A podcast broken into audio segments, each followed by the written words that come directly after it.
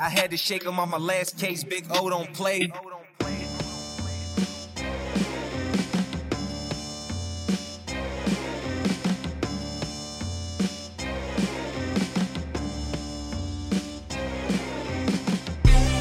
All right, guys, welcome back to another episode of the Musky Hunks podcast.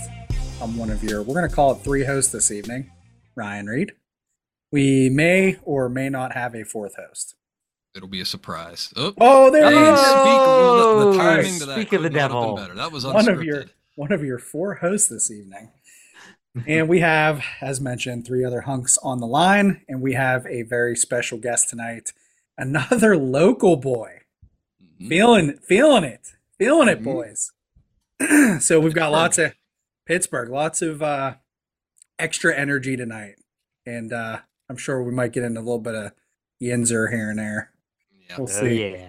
So who do we have on the line from a hunk standpoint? We have Mr. Tom Venata. Yeah, nope. Been a while. Donnie's thumbs down on me already. He's giving you the say anything yet. Boo. Hi, Tom. Hi, Donnie. I like your beanie. You look a little like me. I think Donnie's trying to dress You say like I me look now. like you? I think he's Oh, trying to God. dress like me with the beanie. Honestly, dude, you're both Christmas wearing gift. you're both wearing black shirts. You're both like almost like just I don't want to say bald because you're not bald. I'm, Yeah, But there's I'm definitely almost. I'm probably. I probably count as almost bald. I'm not Black looking. beards? It's not promising for me. It's thinning. I still have hair up there, but there's a reason why I shave. It's not real thick when it comes in. yeah, same here. That's- That's what she said. We also have on Mm-hmm. the phone tonight Mr. Owen Seaman and Big O's Bucktails. Good evening, gentlemen. Glad to be here. Good evening, Owen. sir. How are the Hello. pretzels? How's the new pretzel business coming? It's uh my son is is happier than a pig in shit with these pretzels, man. he loves them. So we we- it's a success. I'm uh I just want to state for the record, I was legitimately ready to put in an order with you guys for, I for am too. pretzels. I'm still. I'm still waiting on my order. and I Owen's gotta- like, we, we gotta "Eh, learn how just- to we're we just gotta learn how to like I, I gotta learn how to like make them uh travel well. I mean they, they don't- right now they don't they're really good like as soon as you make them, but they don't they, they don't keep that well. Well, So have we'll a see. Guy that could maybe help you with that tonight. Yeah, maybe. maybe maybe we'll get maybe we'll get into some of the food service industry business, huh? We also have on the phone tonight Mr. Donnie Swank. Good evening, late. boys. You were all you were Well, almost right on on time. time, no, right on time. Yeah, you guys good were time. early. I just made it. By the Well- skin of his bald head. It is Mhm. good to see all of your smiling faces again. And we have again, we have a guest tonight, so I'm going to kick it over to Tom to get us started. Yeah, so we have a listener, a friend, uh, just another Pittsburgh guy. He uh, he's a beginner, uh, uh, maybe beginner to intermediate muskie fisherman. He's not Yeah. a total total noob to muskie fisherman or muskie fishing. Um, he actually reached out to us like right after we started. He sent us like a really encouraging message that I know lit us all up. Like we, it fired us all up, and he was one of like the first guys to do that, I think. And we met him at the Muskie Max, and we all kind of started chatting, and we've become friends since. And I found out at a later time that he is another uh, part of the Pittsburgh muskie fishing foodie uh, group, I guess you could say. He is a muskie fisherman from Pittsburgh and has a restaurant in Pittsburgh. Um, and that guy is Ryan Chavara of Thyme Machine down in Bloomfield. Uh, how you doing, Ryan? I'm doing well. Thanks for having me on, guys. We're pumped to have you, man. It's Dude, we're we're super overdue. excited. And that's the this- Thyme Machine, T H Y M E. Uh-huh. Time Ah, machine. I And the see little- what you did there. Little play on words there, huh? Uh, Yeah, we like a pun. clever. Yeah, so we, we felt like Ryan, I mean, we didn't he was a little long overdue. So we had Nick Colangelo, the muskie fisherman, has the bakery. We had Luke, muskie fisherman, has the restaurant. And we're like, well, what the hell? We got to get Ryan now. He he's a muskie fisherman from Pittsburgh that has a restaurant. We just gotta we gotta complete the trifecta here. Well, let's ask you, like, tell us a little bit about the Thyme Machine. Uh, Thyme Machine's actually uh, at, at at this moment not even a restaurant. It's a uh, a hot dog cart that I converted into like a breakfast sandwich wagon. Um, Breakfast sandwich paradise, if you will. Yeah. a little there. slice of breakfast breakfast sandwich heaven. Mhm. Uh, yeah, it was. I, I bought this cart like uh, many years ago, and then um, it was kind of just in storage. And then I was cooking. Uh, I was a line cook at this restaurant called Bitter Ends Luncheonette, which was uh, a really, really exciting, um, like nationally renowned restaurant to work in, and it, it was an honor for me to work there. And uh, I got the job primarily because I already knew the owner. Her name was Becca Hegarty. Um, she's very sick of hearing about you guys all the time because I just I would listen to so many episodes and and talk about musky hunks like while I was prepping there. So cool. But uh yeah, I I was working there and then the and the cart was in storage and then there was a day um where I was going in for a prep shift and I think this was before we used to do these fish fries there and we we get them lined up around the block. Um and I was like, I need I need a breakfast sandwich or there's something quick and fast and easy before I go in. And uh I just started driving around in circles. Um and it, I was literally just going like driving around my car and I'm like trying not to like drive and text, but I'm like Googling like breakfast sandwich near me and, and it, it was like impossible. yeah. And the only thing that's like your only option here. they, and I mean, not on the east end. Like you got to drive all the way out to True. Jailer for that. Yeah. Uh, thank you very much, GetGo. Uh, I hate GetGo. GetGo sucks. oh yeah, Oh I my hate God. GetGo. GetGo is on the get into that. absolute bottom of the bottom barrel, bottom of the barrel Mhm. Below Wawa. convenience Well, store for you shit. Philly There goes our GetGo sponsorship. we didn't want him anyway. We're still waiting Hey. on the Blackstone and the and the sheet Harbor Freight. sponsorships. Harbor Freight. I'm here to I'm here to talk Blackstone griddles, by the way. Oh, we'll I, I knew that would come up there. I knew that would come up. um, so yeah, that was like uh, I, I I ended up settling for Dunkin' Donuts, which uh, was right down the street, and uh, they had because they had this new exciting chef-driven menu, and uh, I got a sandwich and I started my shift and I sat down and I just like two bites in and I was like, this is the worst thing I've ever put in my mouth. Like it was, And it was like uh, seven. It had to have been seven dollars. Oh, for sure. Yeah, well, it wasn't like cheap, you know, like, uh, and I, I was just like, I was ashamed to be eating, it, to be honest. Um, uh, so I'm kind of just bitching and moaning about this thing and, and then throwing half of it away. And Becca, the owner, kind of just like, I was like, we have to do something about this. And she's like, well, don't you have that hot dog card? And I was like, yeah. And she's like, well, can't you like, can we do breakfast sandwiches off that? And that's kind of what started the whole thing. Um, Now, how did you get your location? Is in Bloomfield, right on the main drag. Uh, but okay, my wife and I used to live. We we lived in an apartment before we got married, right around the corner, right uh, right by the Sunoco, around the corner from the Sunoco, probably like I don't know, five blocks up from where you are. yeah, like at least. Matilda? Yeah. Um, and we would walk down and we would eat it. um there was Rocky's Diner. Yeah. Is that still there? Yes. That was But on he the corner, right? Yes, it was on the one corner, and it, it kind of felt like you were li- sitting in somebody's living room, Yep. like Yeah. the front of their house.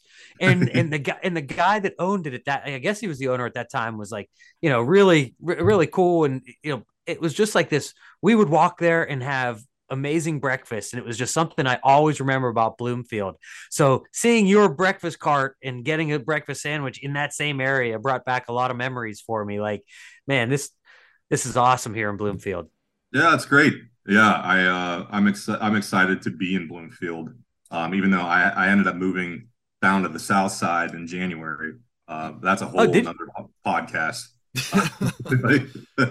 uh, when I went when I stopped by your your your spot, you were actually inside. Um yes. yeah, that what is that little that's cuz that's another place that we would get breakfast every once in a while. Yeah, so that used to be uh, most famously that was the Bloomfield Sandwich Shop. Okay. Uh, it was run by this woman who was named Mama Rosa, and she like took care of the whole neighborhood. Um, and then it was one other thing before my friend Becca opened it up as Bitter Ends. Uh, okay, so that's what bitter that's what bitter ends is. yes. Um, and then she ended up closing up shop this year in April. I was kind of working, like using it as my commissary kitchen, like while she was because she kind of shut down the inside for COVID and then ended up just turning it into a production kitchen and everything just went out the window. Um, so I was kind of just like going in on on her off hours and doing the breakfast cart. Um, but she closed up shop in April. She just kind of wanted to get out of the business, and I ended up taking over the lease. And with how the car, the success of the cart has been for the last two years, the plan is to kind of turn that into uh, an indoor version of what I'm doing right now. Ooh. So, Okay. yeah, So when Awesome. you got when you got the hot dog cart, was it always in Bloomfield? Is that like the first place you picked? You're like, we're going right here. It's staying here. Well, so the reason why it, it, it was there was because she already had that street kind of reserved with the city permit wise. Ah, because okay. of- because of COVID, COVID allowed restaurants to kind of take over more space outside yeah, for for seating that they that they weren't allowed Ah. to prior pre COVID. yeah, and like I was just like, hey, I'll stand in the ditch, you know. Yeah. um, I, I I was very excited about that because people know to go to that place for breakfast. So I was like, hey, while you're not open, we'll do breakfast here a couple days a week. Mhm. And then um, on the weekends when she was doing her brunches, we'll go to like the farmers markets and stuff because you know it Oh, is. okay. a meal. Um, but this year it's like we have the we she would- she wasn't open anymore, so I had the whole place to myself, and it just kind of became a permanent fixture. Nice. Ryan, you had your or hand up. your- yeah. I just I just want to know, Ryan, where you grew up. Uh, I'm originally from Sharon, Pennsylvania, Okay. so right, Okay. specifically Clark. I think population 150. So right on the banks of the Shenango. Uh, On the banks okay. of the Shenango. dirty ass. Mm. Oh, bear. I like Yeah, this because I'm seeing a lot of parallels though. Because we talked to Luke Wholey, you know, and the the Alaskan Grill he said started as a freaking Coleman A cart- Grill outside Yeah. of Yeah. the, you know. So Of him I- sell yeah, him selling don't- salmon lunches. I, don't I wanna worked. I worked there. Oh, when he was out. doing it. Yeah, when I, I first moved to Pittsburgh about 13 years ago, uh, I was kind of having a hard hard time finding like a, a kitchen to cook in, and I was like, one of the things I never really learned, in even in culinary school, was uh, like breaking down fish. So I was like, I got some free time. I'll just go like work at the fish market and, and learn how to like um, fish and cut some of this stuff up. Just like you know, always wanting to learn new things, and they immediately just threw me in the kitchen because they uh, saw my like credentials. And they then saw how good you were with a knife. They're like, "You're too good to be slicing fish, man." No, those guys are way better than me. They, those old timers So they're like, down "You're there. not good with a knife. Yeah, those- in the kitchen." Those Oh old timers, God. man, they don't mess around. I mean, I'm sure like my vegetable cutting is like a, a little better, but like as far as breaking down those fish, it was like They're- amazing. It's watch. impressive to watch. Oh we my like, god! We like to just go in and stand there sometimes, and you know, they're fillet Yeah. big Well, ass to- stripers and stuff. And Tom has a ton of time on his hands. It seems like, doesn't he? apparently, Just a, a man of Tying up his Crocs before he goes and watches people fillet Yeah. fish. Yeah, It's like the typical line. Polishing Saturday. his Crocs, right? I go fishing in the trout tank down there. That's where I've been trout fishing. Oh man, yeah, you do need to wear Crocs when you're walking around that place. yeah. they, they have that. Does that? Do they still have the same sushi guy up front? Andy. Oh. I, as far as I know, he's still, I haven't been down to Wholey's in a couple years to be honest. Um, Yeah. Okay. When I, I'm in the strip for business now, so uh, I usually don't have time to stop and eat. So what is this? I was looking. I, I gotta admit, I have not been there to eat yet, like Owen has. I think Owen wanted to talk about that too. But what is the sandwich? Because I keep seeing these pictures. It's like a special kind of. Yeah, this is not. This made, is not your garden. This is not Yeah, your. this is not your garden sausage variety. Your No. yeah, your sausage biscuit with egg. Although I'm sure that would be delicious too. Probably. But first Mm, and foremost, you piece of sausage. you bake your own bread, right? Your own buns. Yes. Yes. And those are what like brioche or poppy seed? I don't know what we would like. I, we call them Kaiser rolls. I Okay. by no means a traditional Kaiser roll. It's just it, it's kind of brioche. It's kind of Kaisery. Um, it was something that uh, when when Becca was still kind of the partner in the business, she was the baker, um, Okay. and I was adamant that we like we started.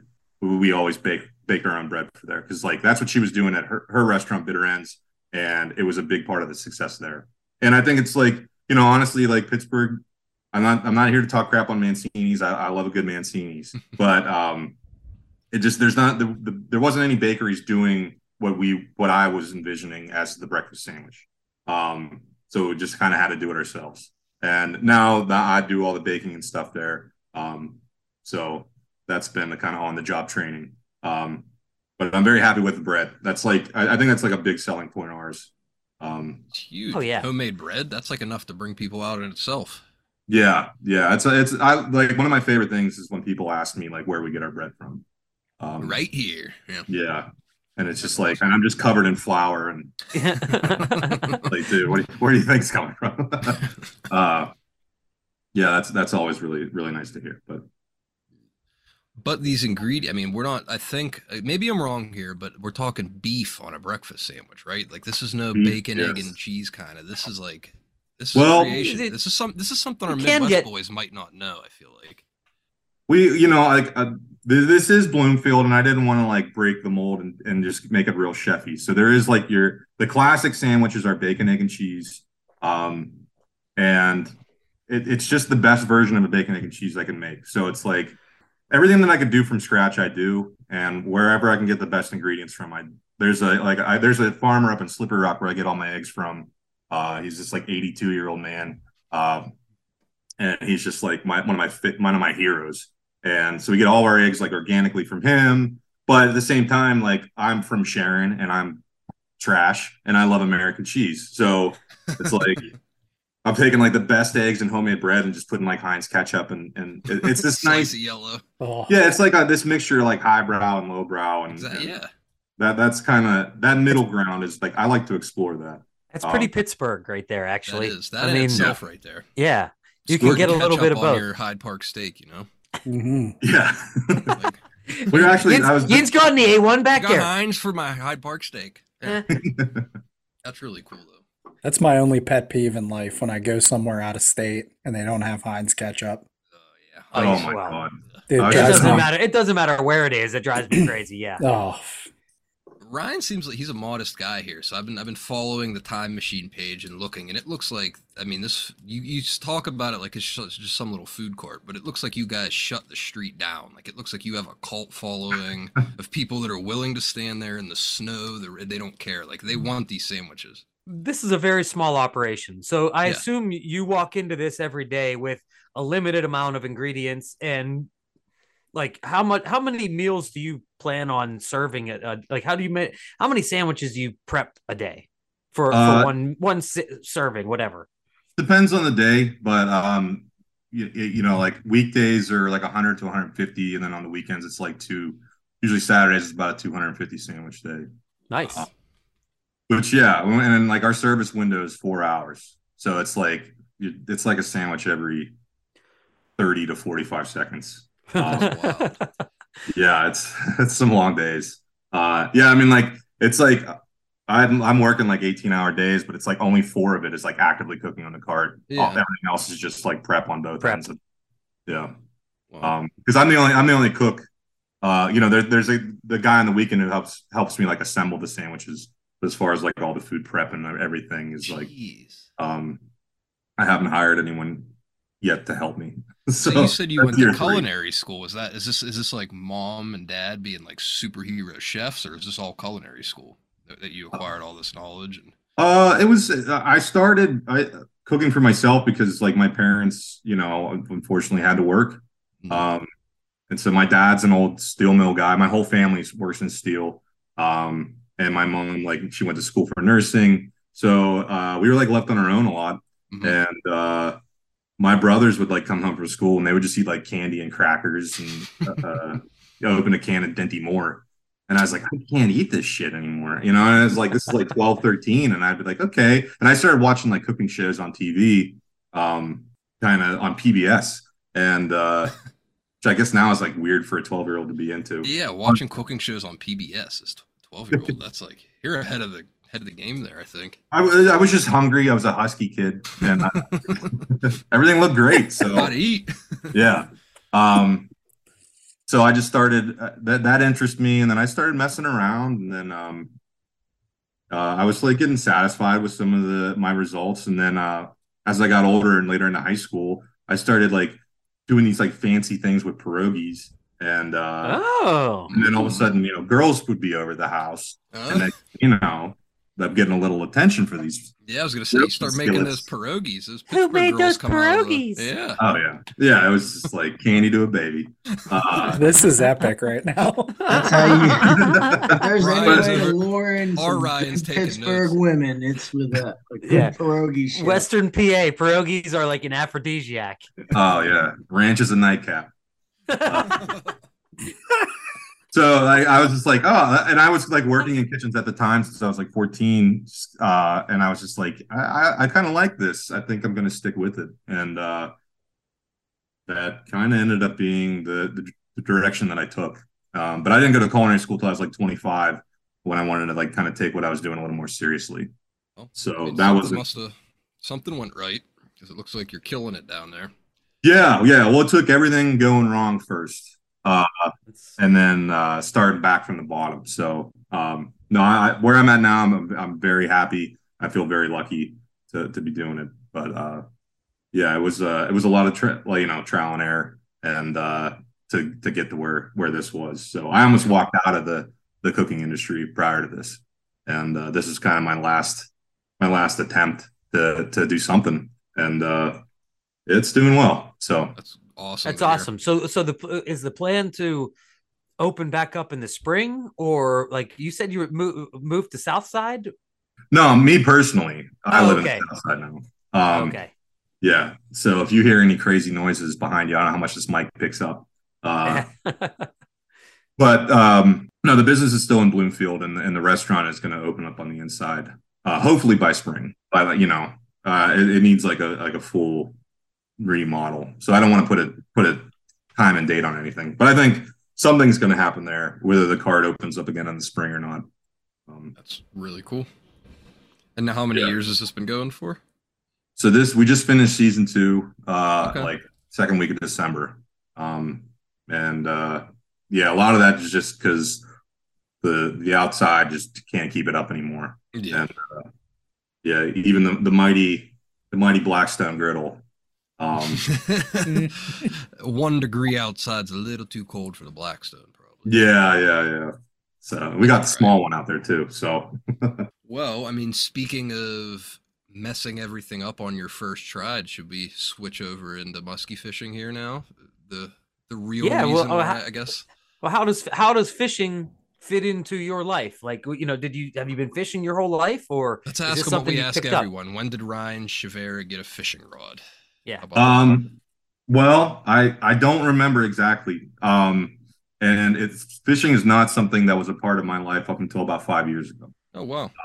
I'm not even like a beginner at musky fishing. Like I'm a, a beginner at fishing Mhm. uh, in general. Um, it's something that I've always just been like around here and there. You know, like I grew up in the middle of nowhere, so it's like we'd go out in the woods in the weekends and What else is there? on the lake. Yeah, you know, and like I, I was like, I could put a worm on a hook. Um, and I've always had like a passing interest in it. Um, but unfortunately, like like a lot of uh cooks, uh the uh I started to in my 20s and 30s, alcohol ended up being a very big problem in my life. Um and about my mid 30s, it was uh I couldn't ignore it any longer. And uh not proud of it, but I finally decided I needed to get some help. And uh, I ended up seeking out some treatment, and uh, some of it worked, some of it didn't. But I was finally able to kick it. Good. Uh, Awesome. that's I mean that's that's a, a hell of a thing to you know to talk about, and it's Mhm. it's I'm I'm really glad you you said that. Oh yeah. Yeah, There's yeah, lot of a- people suffering from it. Yeah. Yeah, I hope I'm not bringing your podcast down here. No, No. no, dude, this is No. good. No. And, and, No, and this not is to life, cut man. you off, but I, I thought you were like 32 years old. So No, I'm 40. I just turned 40. you look Uh, great you're- for You're still a pup. Yeah, yeah. I feel young. Um, so yeah, that and um, I think so. I was like, finally, I was like, I'm putting, I'm done with this. I, you know, and and I put it be- be- behind me. But that first year of being sober is was the worst year of my life, and I, I think it's a lot of people don't talk about that when when they get sober. I think a lot of people when they're drinking, they're like, soon as I get sober, like all my life problems are going to be solved, and it's like, no, it makes you see how many you actually have. Mhm. Um, Yeah. and like I didn't even sleep that first year because like your body's just so used to like passing out. So I food just ser- yeah, being in the food service industry, that's I mean That's that's, tough. a tough industry. Very. Yeah. I mean, uh, my fam, I came from a food service family. I mean, it's alcohol is everywhere. You know. yeah, it's just and you know that plus genetics plus Western PA steel town with nothing else to do. I was gonna You know, say that. cards dealt against you here. Oh Yeah. man, yeah. A Um, drinking town with a football problem. Uh, It's Yeah. it's my hometown, uh, or where my, my dad's from. uh, Like had the highest concentration of uh, churches and bars per square foot of like any place in Pennsylvania up until like the nineties. what a call. Uh, Yeah, that's just kind of the attitude up there. But uh, anyway, so that, that first year, I was just like kind of going crazy, and I was like, I need something to do, and I've always liked being outside. Uh, so I was like kind of going on these hikes, and um, I started going up to Raccoon Creek, and uh, just kind of hiking around the lake. And I was like, what? I have I have a rod. It was a, a five and a half foot uh, Ugly Stik ultralight, um, and a little life like, on pack- the edge. yeah, a little pack of like uh grubs, like that like starter. I think it might have even been a, like a Crappie Magnet kit or something. Like a let's go fishing kit. Don't Yeah. get Oh, too yeah, excited, Ryan, but pretty soon you might be able to get those from Tom. He's working on starting Uh-huh. some kind of Oh, business. sh- I I heard, yeah, yeah. um, so that that was like kind of the uh started planting the idea. I was like, "Ah, I'm sick of hiking. I was like, maybe maybe I'll just like bring that rod up that I've had for 15 years and see what happens. And and uh the first day I went out and I, I got there super early and I was like, this is nice. And I didn't catch anything. And you had no no experience fishing it, like none really. I mean, like literally it was just like bobber yeah, fishing. bobber hook, cast it. That's like and it, it was like that was something you were doing while you were drinking. You know what I mean? Like it was no one was no one was fishing. Yeah. I I like um it was like if something if you got something, it's like who cares? Uh so that was I just kept trying that over and over, and I, I just started to get really determined. I was like, I'm going to get something, and I would just go back day after day after day, always And- there, always at the same place. same place, same Yeah. spot, like an idiot. And uh, I was like that. That was I was like, okay, this sucks. You know, I'm I'm ready to give this up. And it was like I think it was like the week where I was like, if I don't get anything this week, I'm like I'm done trying. And uh, I caught the little bluegill. And um, Victory. I wish I you know that that thing was like one of the most important catches uh, Yeah. of my life. I wish I would have you know mounted it to be honest. Mhm. Uh, and I was like, oh, okay. And then that that is when like the analytical mind took over. Yeah.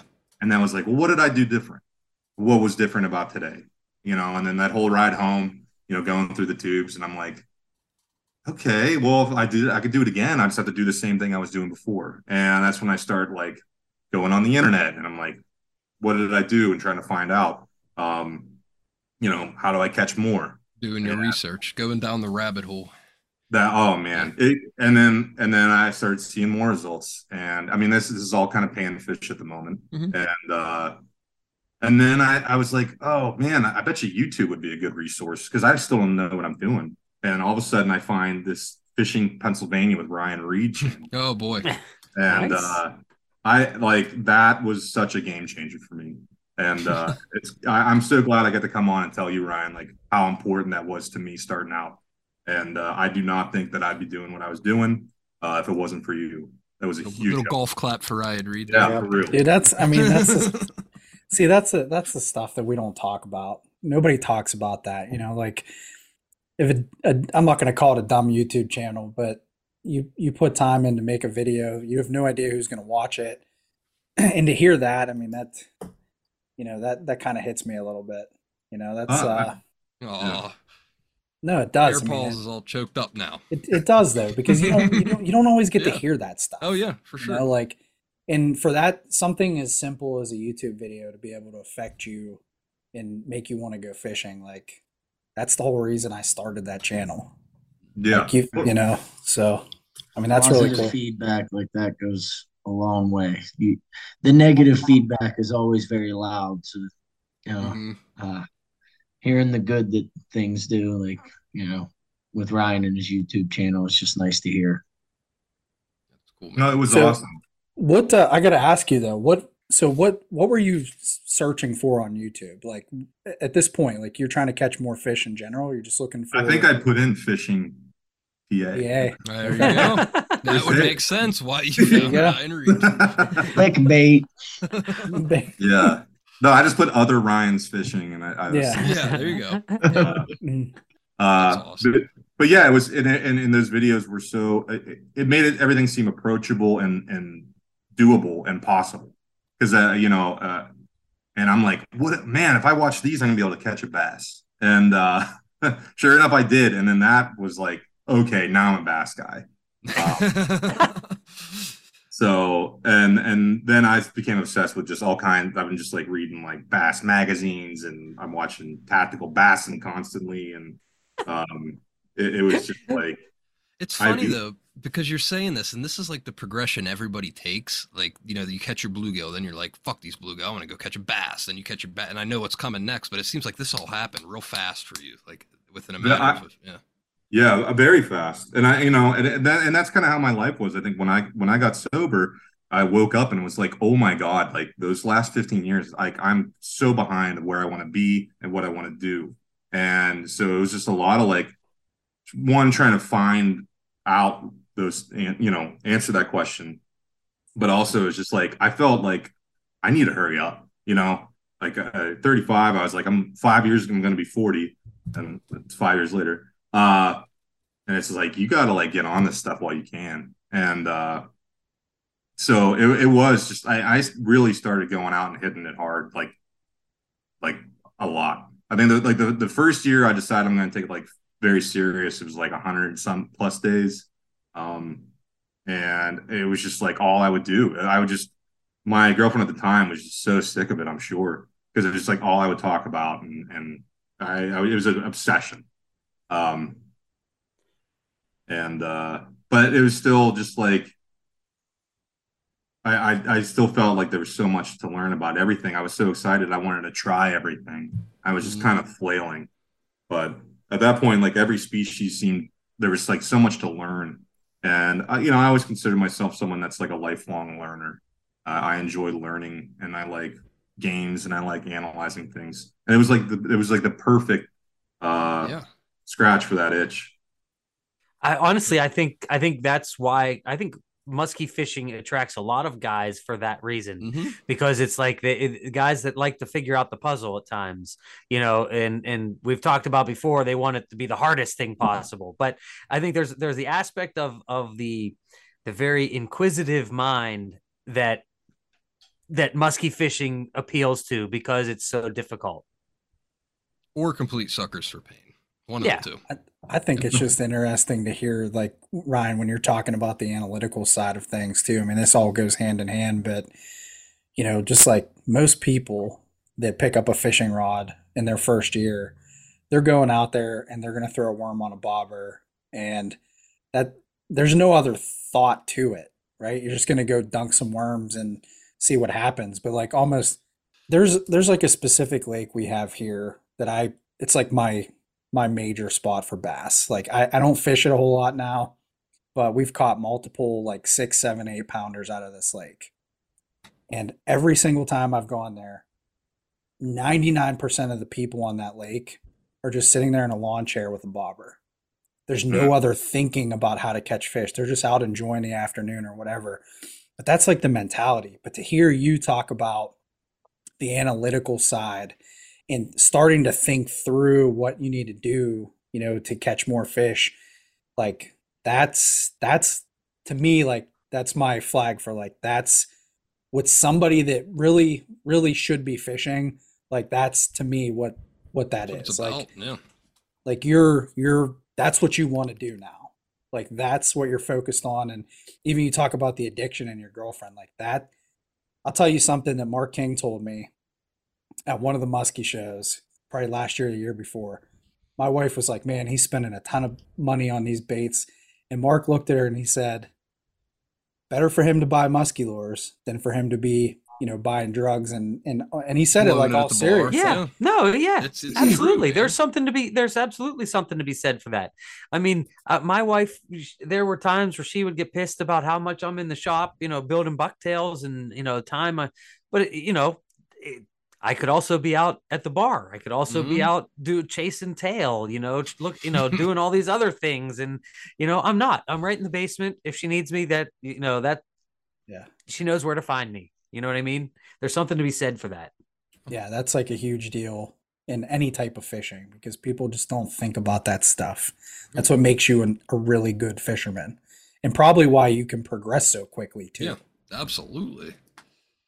So what came after bass then, Ryan? You said you, you got and you became the bass master. You're you're eyeing up the Bassmaster Classic. What comes next? How did Muskie come into this whole scenario? Uh, well, one, I'm a master of nothing, but um, Jack was- of all and master of none. Yeah, That's, that's the way to do it.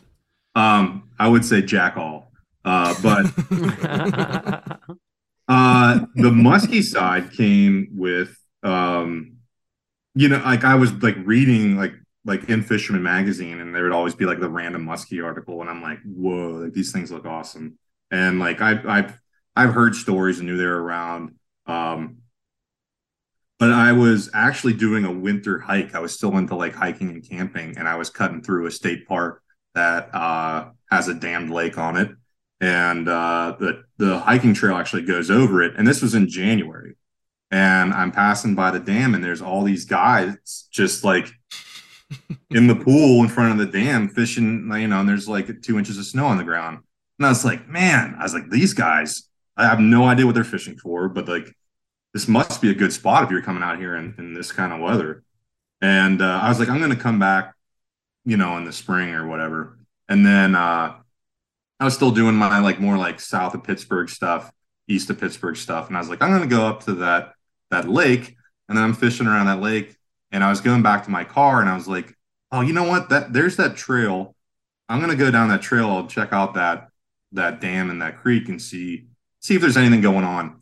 And uh, so there's a bridge that um, I'm sure you all know, and I crossed over it, and uh, there's just some guy down under it. He's fishing like a little like a troll, and uh, I was like, "Hey, bud," I was like, I, it- "I'm." I'm, I'm I'm like this. I love bass fishing. Like, is there any bass in here? Hey, like, yins, guys. hey Yeah. you guys How you doing down there? Uh, and I was I was like, "Are there bass in, in here?" And he was just like, "If anything's in the lake, it's down here." And uh, he wasn't the you know the most welcoming guy. So I was like, "Okay, cool." I was like, uh, "Maybe Typical I'll guy back." fishing under a bridge. Right. It- it- to be fair, yeah. well, while I'm standing there, um, like 30 yards away, there's this laydown, and I thought that a branch snapped off and hit the top of the water and like exploded. Um, and I was like, "Whoa, did you see that?" And the guy was like, "That's a musk." And I was like, and then this is like really small, skinny, shallow water to me, Not what you're seeing in In-Fisherman at the time. right? probably, you know.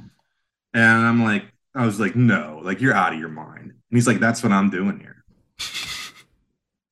So Which is I- amazing that he told you too, because usually, you know, guy's gonna not admit that he's fishing for muskie in a spot. Like I know some of my spots. If someone asks me what I'm fishing for, I'm like, I'm catfishing. There's no muskie here. Like, yeah, oh, totally. So that was cool of him. Yeah, yeah, and I haven't seen him up there a bunch. But I was like, oh, he said there's bass. I'm coming back. I'm gonna go bass fishing.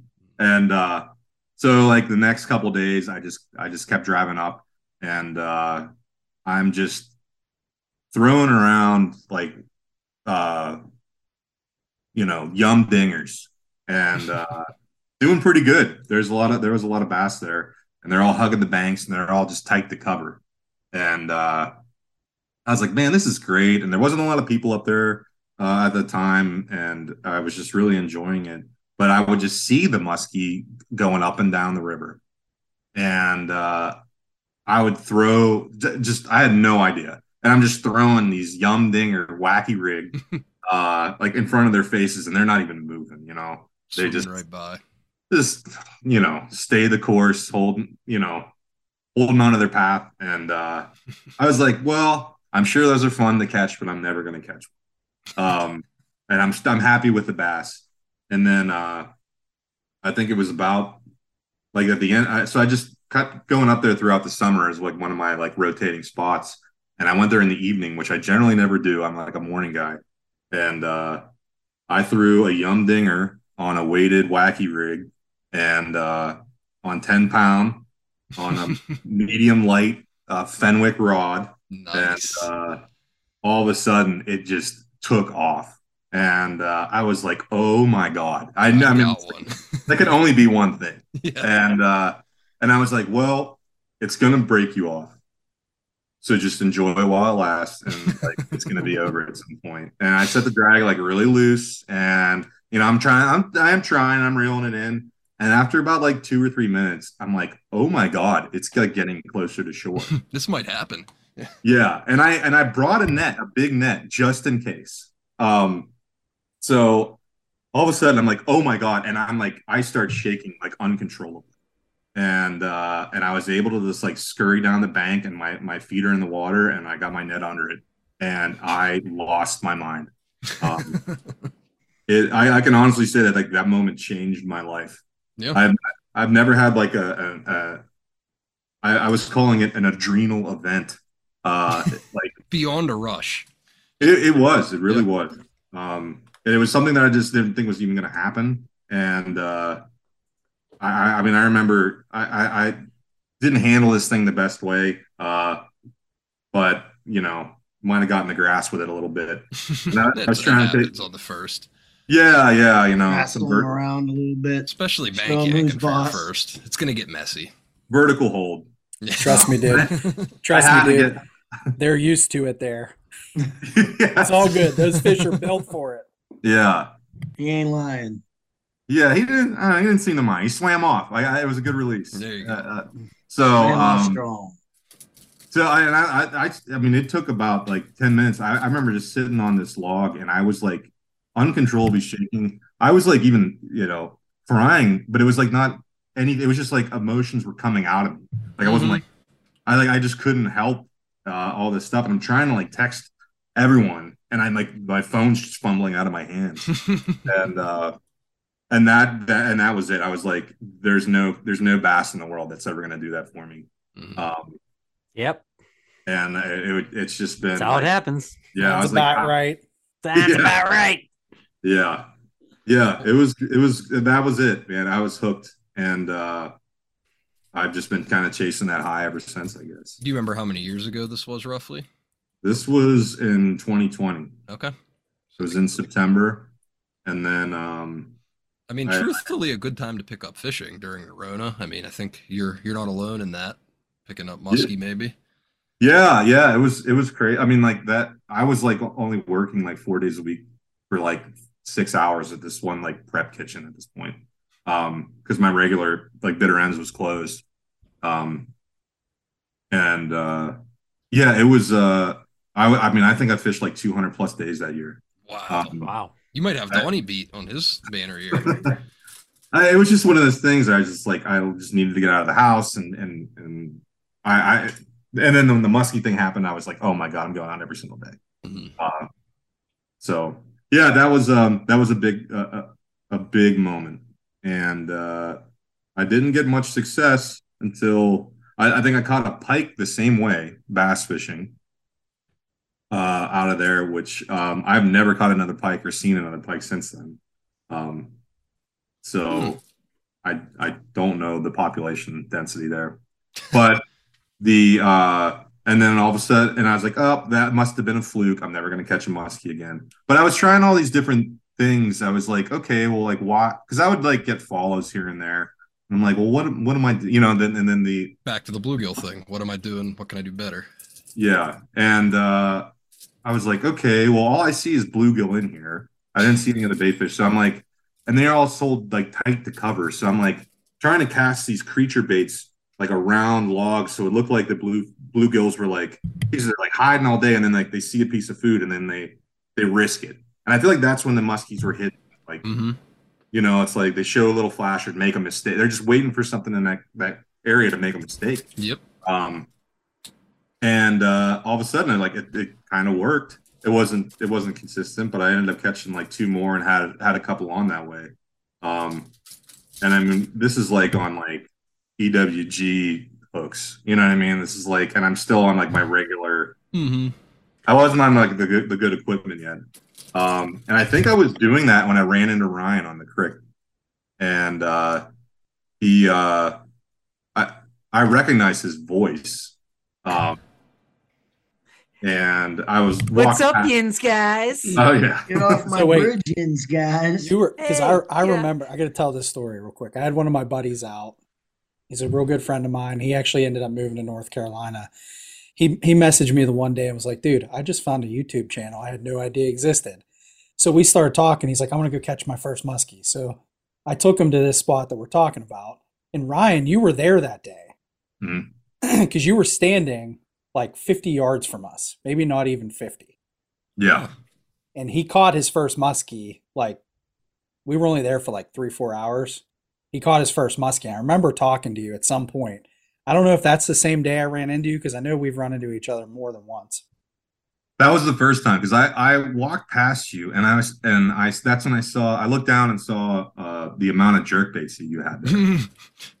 and I was Just like a mess "Oh." of tackle piled Sounds on the about bank. right. That's Ryan. I think I had like I had like one like plano box in a giant eagle bag.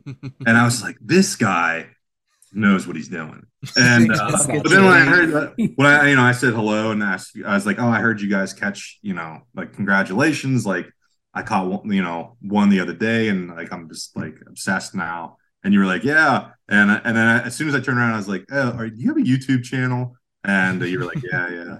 And uh, you kind of talked to me a little bit about using the jerk baits and uh, that was a that was a very important conversation as well because then I was like all right this guy knows what he's doing like I'm gonna go try jerk baiting for the first time and uh, that led to the, the most success, success I've had muskie fishing That's to this day.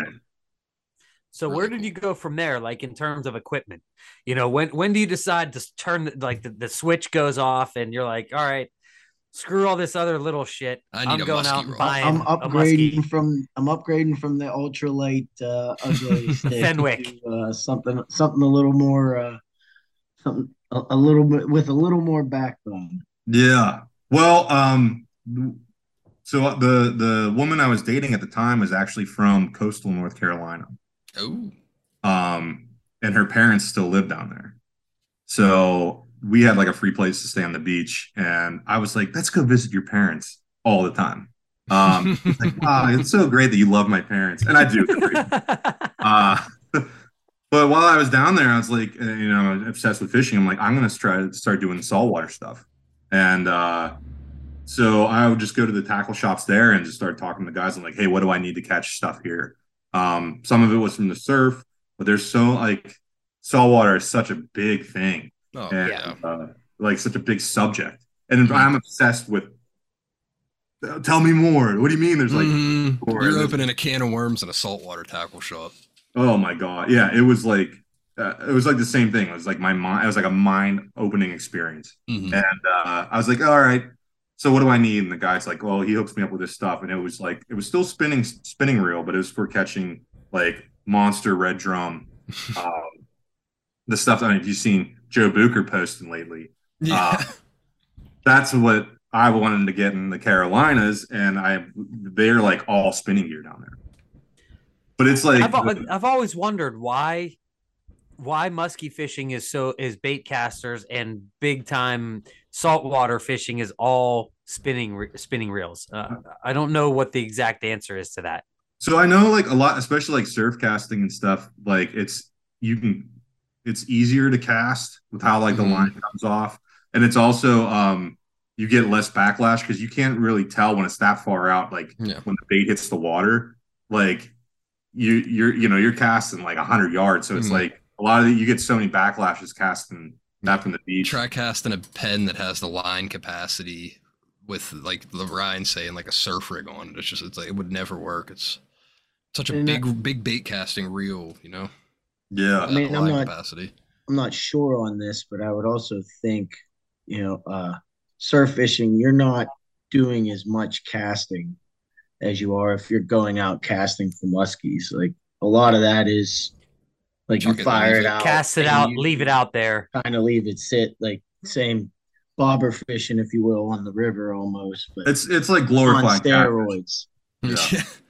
Yeah, what you put a sinker on? You put like a heavy sinker on and cast it out into the surf. I mean, there's there's many different ways. Mhm. You know, I'm, it's something that I fell in love with it. Um, anything with fishing, but um, I love surf fishing, and uh, it, it it's very it's like uh very similar to catfishing. It's like these weighted, but they're like these huge pyramid shaped weights. Mhm. Sand sinkers that dig in. Yeah, and they they they kind of stick in the sand, and you know you uh, the bottom rigs usually have two hooks on it, and you bait Yep. it with With the That little shrimp. orange beads and stuff. Sabiki. yeah Yeah. yeah Could you use squid and shrimp and mullet? mostly shrimp. Uh, just because if I if I struck out, I I could eat the bait. Got some Um, to go home with. yeah. Uh, but anyway, so like I, I bought this like inshore gear, which is like spinning gear. You know, it's like this Penn Battle Two reel and like this heavy duty rod with a lot of backbone. And I'm like, the whole time the guys talking to me about like fight, like catching drum on this, and I'm like, this would be good for these creek muskies. You know, it's like started making this connection. I'm like, because you know, like I'm listening at this time, I'm starting to listen to like Fat AZ and Backlash podcast, and they're like, oh, you need a 10 foot rod, you know, like and like some of their like gear stuff, and I'm like, this this does not work what I'm doing. It doesn't fit your application. Yeah. No, and that's I'm I'm I'm trying to like listen to all this other stuff and just glean little bits Mhm. that applied to me. And it's like I would just listen to hours and hours of these podcasts and like none of it applied. But I'd always get one little nugget that helped out. Mhm. So a lot of it was just kind of sifting through all this. But um, I ended up bringing this inshore stuff home, and I'm like, I think this will be perfect, and uh, it really was. Like these, like they these these spinning reels have like really high drags on them, like 25 pound drags, and like the the rods. Uh, I got a ton of backbone, but they they bend enough, and you know. Uh, so I started throwing the jerk baits on that, and then that was like when it took off. Um, and uh, I, I brought it back in December, and I think I caught like eight or nine that December. I was like, okay. I was like, next year I'm gonna get twenty, and that, that was like the first, you know, 2021 was like my first full year, like where I'm like, I'm going to be a muskie fisherman, and uh, it was just like the those jerk baits on those inshore rods was awesome. Um, and I, I had a lot of. What were you using? Raptors or something smaller than that? Uh, well, on Ryan's recommendation, I did. I was using like the kind of the bass stuff. The, The the big- husky jerk. Huskies. Yeah. no, no husky jerks. Oh. Um, I, I, the uh, the SDRs, SDR eleven. Um, that was that was like my favorite one. I like I just like the action more than the husky jerk, and that's when I you know I started read about or hearing about how important like confidence. You know, like the husky jerks work for people. For me, I just liked the way the presentation was with these SDRs, and uh, I was like, that's what I'm going to use, and I just like really I loved it. Um, I like that style of fishing. You, you know, for what I was doing, it was perfect. Um, so but yeah, that that was like a I could do this kind of moment, and uh, And then all downhill from there. Here we Yeah. are with a, a new addiction and The Dunning Kruger effect. yes. yeah, yeah. There was a time where I think I went home. I was like January because I was the only one out there, you know. And I'm fishing January, February, and I'm like, I remember coming home and telling my my girlfriend, I'm like, I bet you I caught more muskie than anyone in Western Pennsylvania right now. And uh, it's like, yeah, I was. I mean, it was like it was like guaranteed. Like, Mhm.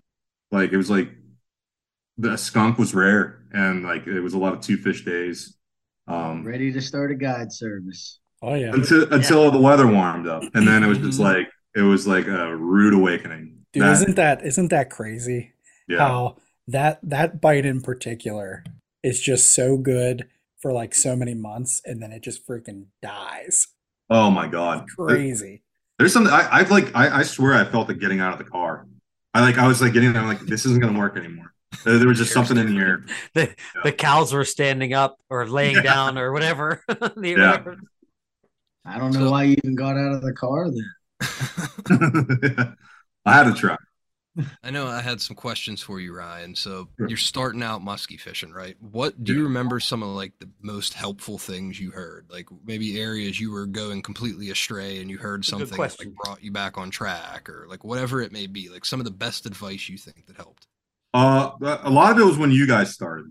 Um, those first couple episodes were very Jeez. beneficial, not only just like the information, but also just like getting that mindset back, being like, no, this is doable. Like, you know, don't give up. Like, because like after that jerk bait bite stopped, it was like really frustrating. Um, and I was I was trying anything. Um, and I think it was something you said, Tom, one of the early episodes, because I was like, I I was like, as soon as something stops working for me, I'm like, I just need I just need to spend a thousand dollars and like and get the best of everything. That's it. Yeah. Get Like- out the checkbook. That'll fix it all. Yeah, if like if I don't get this Simms jacket, like I'm not gonna catch it ever again in my life. Um, but I was like, what do I need or what am I doing wrong? And like you said something, you were like, uh, you probably have something in your tackle box already Yeah. that that'll catch muskie. Mhm. So I was like, all right, you know, so what do I got? And, and like that was like a big like get back on track, try something new, see what you have and like what I was confident in. And I was using a lot of like uh like soft tip, like paddle tail swim baits. Mhm. Um, and that like I didn't catch a ton of fish, but I was getting tons of follows. Um, tons and tons all summer and and even into like the fall. So like that and that's when you know, you start trying to like piece together. I'm like, I can't figure eight here. You know, like what do I have to do? Like it felt like the muskies were running out of room before they Yep. could make that Yeah, mistake. do. Um, so it's like how do I keep something in the strike zone longer and like just all these different it just it, it refired my imagination and like and made me um just reinterested myself after kind of being frustrated for like the after all that success I had that winter. Mhm. It's like going back to nothing. Like it was like a big ego check. That's Um, really cool. So like yeah, that the, those first musky uh musky hunks episodes, um, it, wa- I I remember having it on like the the lap or the computer at work, and Becca ha- came in, and uh, she just looked at the computer and just said the hunks assemble. And she, what are you listening to? And I was like, listen. I was like, these guys are like, these guys are local boys. Like they like boom boom sauce in their breakfast sandwiches, just like I do. Like, they're going to talk about Western PA stuff. You know, I was so excited. Um, so yeah, thank you, thank you for that. Uh, but also, and you thank you for all the encouragement. That's oh sure, Absolutely. um, a lot of it was just uh, anyone that like that had anything to do with fishing. I, I feel like there's so much that's like universal. Um, and I was I was trying it all. Um, I even picked up uh, tenkara fishing, which is like fly fishing without a reel. Mhm. What the hell is that? it's like a stick with line on it. Yeah, it's something they do in like the mountains of Japan, and they like collapse down in these little like 13 inch packages, but they stretch into like 13 foot rods. Oh, Yeah. that's pretty cool. all you have is like the line, like as long as the rod, right? Like pretty much. Yeah, that's it. And I would just put like a couple flies. I have no idea how to fly fish, and uh, but I like I still hike a lot, and I would be walking and see these streams with trout in it, and uh, I was like, well, this would be something I could just like throw in my pack and you know give it a whirl. Mhm. So uh, there's someone down in North Carolina who uh, kind of became a mentor to me. His name's Dave, and he'd take me out on his boat, and uh, I'd tell him about muskie, and he he was like, "That's amazing, man," you know. And uh, he was just like, he's one of my heroes. But when he found out that I was going after trout, he started telling me how he used to fly fish for trout um, all the time when he was younger, and he just gave me like a stack of trout books. And I was like, nah, I'm not getting into this like fly fishing stuff, but I'll read these. And they, they like totally, I actually wrote down a paragraph um, if this came up because this like paragraph changed the way I felt as a beginner. Because like I always just feel like I don't know if what I'm doing is right. And there's no one there to like mentor me or like show me. And I even was texting Tom the other day. I was like, I'm worried that like I picked up some bad habits and uh And he's like, "Well, you're seeing results, so like, how bad could they?" and be? you probably have. I mean, I think we all have. I mean, you probably have, and that you'll work that out simply by by fishing with other other people, and you'll be like, wait a second, I'm uh, I see how Tom is doing this. Like I've been Yeah. doing it like this way. Like that's really how you learn stuff. I mean, is you know now you can watch it on YouTube or you can go out with someone and learn from from someone and generally it's going out and fishing with someone that that really makes it hammer home. Like you Mhm. watch someone catch a fish on a bait that you think you could ne- like i've watched tom fish a glider. I've never caught a glider fish. But like you w- watch someone that has confidence working that bait and it's like wait okay i think i could do that. But if i was just doing that and i'm just watching it on youtube i don't think i would have that same i guess connection to Mhm. think okay i can do it just like he's doing it like Yeah. you know you're you're on the same boat or on the shore whatever you know so i think i think you'll you'll you'll figure that stuff out Oh yeah, and kind of the conversation we had. I brought up an example. So like, I played baseball my whole life, like growing up through high school, and I was always like a power hitter. Like I was always known to hit dingers. Like I was hitting a home run a game guaranteed.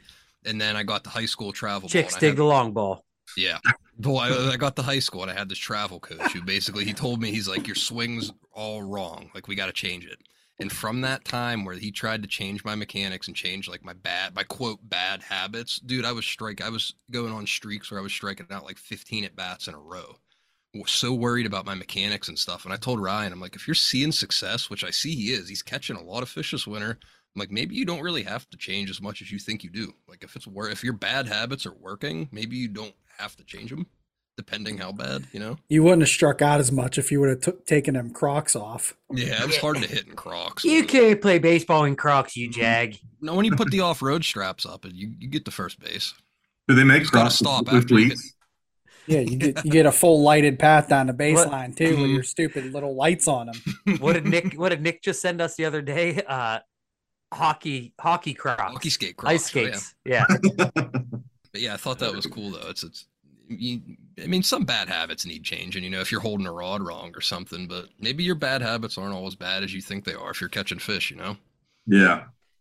Yeah, and a lot of it was just like, you know, it's like th- there was so much time that like I wasn't catching fish fr- from the bluegill and the bass and the muskie, you know, and it's just like it, it- I was just like, man, I wish someone would just show me this stuff. But I think it it's and I felt like it was like a weakness. But I'm like, no, that you know, can you turn that weakness into an advantage? And a lot of it is like I'm not beholden to anyone.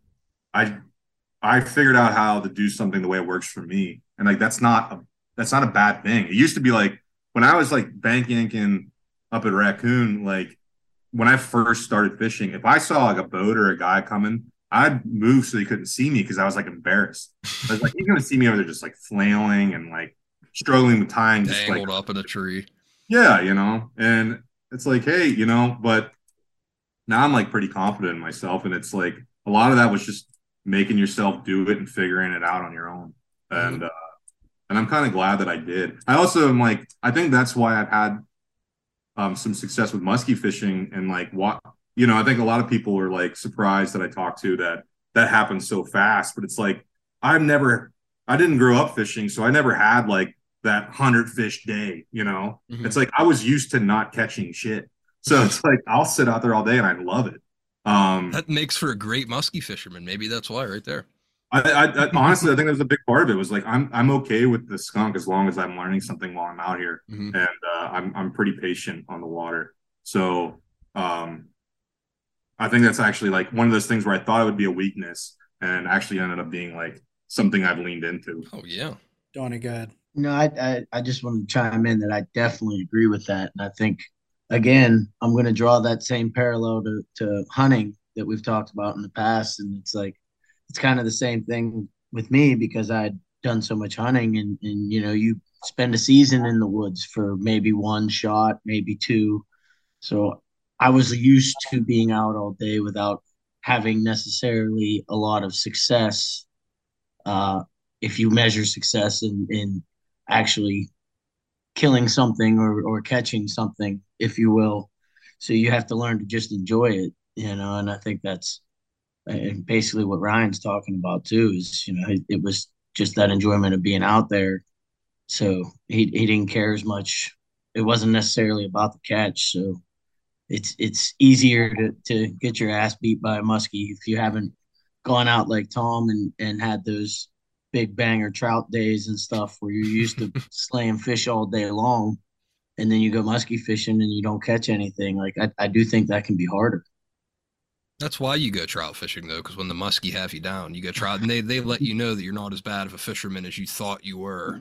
They kind of give you that confidence to make it through the next day muskie fisherman fishing. You know, or you could just be a real man like ryan and, and just muscle through it without That's Right. Just just keep muskie fishing. that's it. Yep. Well, That's the so- best advice right there. yeah.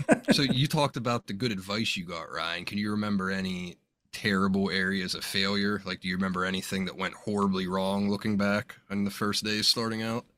Um, mo- not mostly like you, like me, like user error. I think one of it was like, just, you know, was the gear for a little Yeah. while. Um, the handling. You know, I I didn't, I had no idea how delicate these things were. Yeah. And uh, I think there's definitely one that I was responsible for a fatality. Um, Mhm. because I was wearing like woolly gloves. I, I like it got caught on their gill. Yeah. Um, and uh, that was like the worst day of my life. Like I was so upset. it's a uh, lesson, though. Totally, Yeah. totally. You know, you know. Um, but I don't know. None of it was like. I think the there was a problem with my with my initial success in that it made me um limited and feel like it was hard to stop recognize that what I was doing wasn't working anymore and to to try something else. Mhm. Um and I think that I get that a lot, even with like staying on one spot for too long. Um I'm like, when when do you listen to yourself and say, hey, it's time to move on or it's time to try something new? Um I definitely think I fished a lot of dead water and wasted a lot of time. Um just because I was like, but this worked before. hmm And it's like that Fishing that- memories. yeah. Um so just kind of like and uh a lot of it too was like not one of the things that I like looking back was like not recording my catches enough earlier. Not just like the taking pictures, but like um I started keeping a notebook and that like was a huge game changer for me. Um a lot of just like times and areas and all that other stuff. Like when I was like really just scooting around, I was having some success, but it was like I was like, I don't know where I was on this date.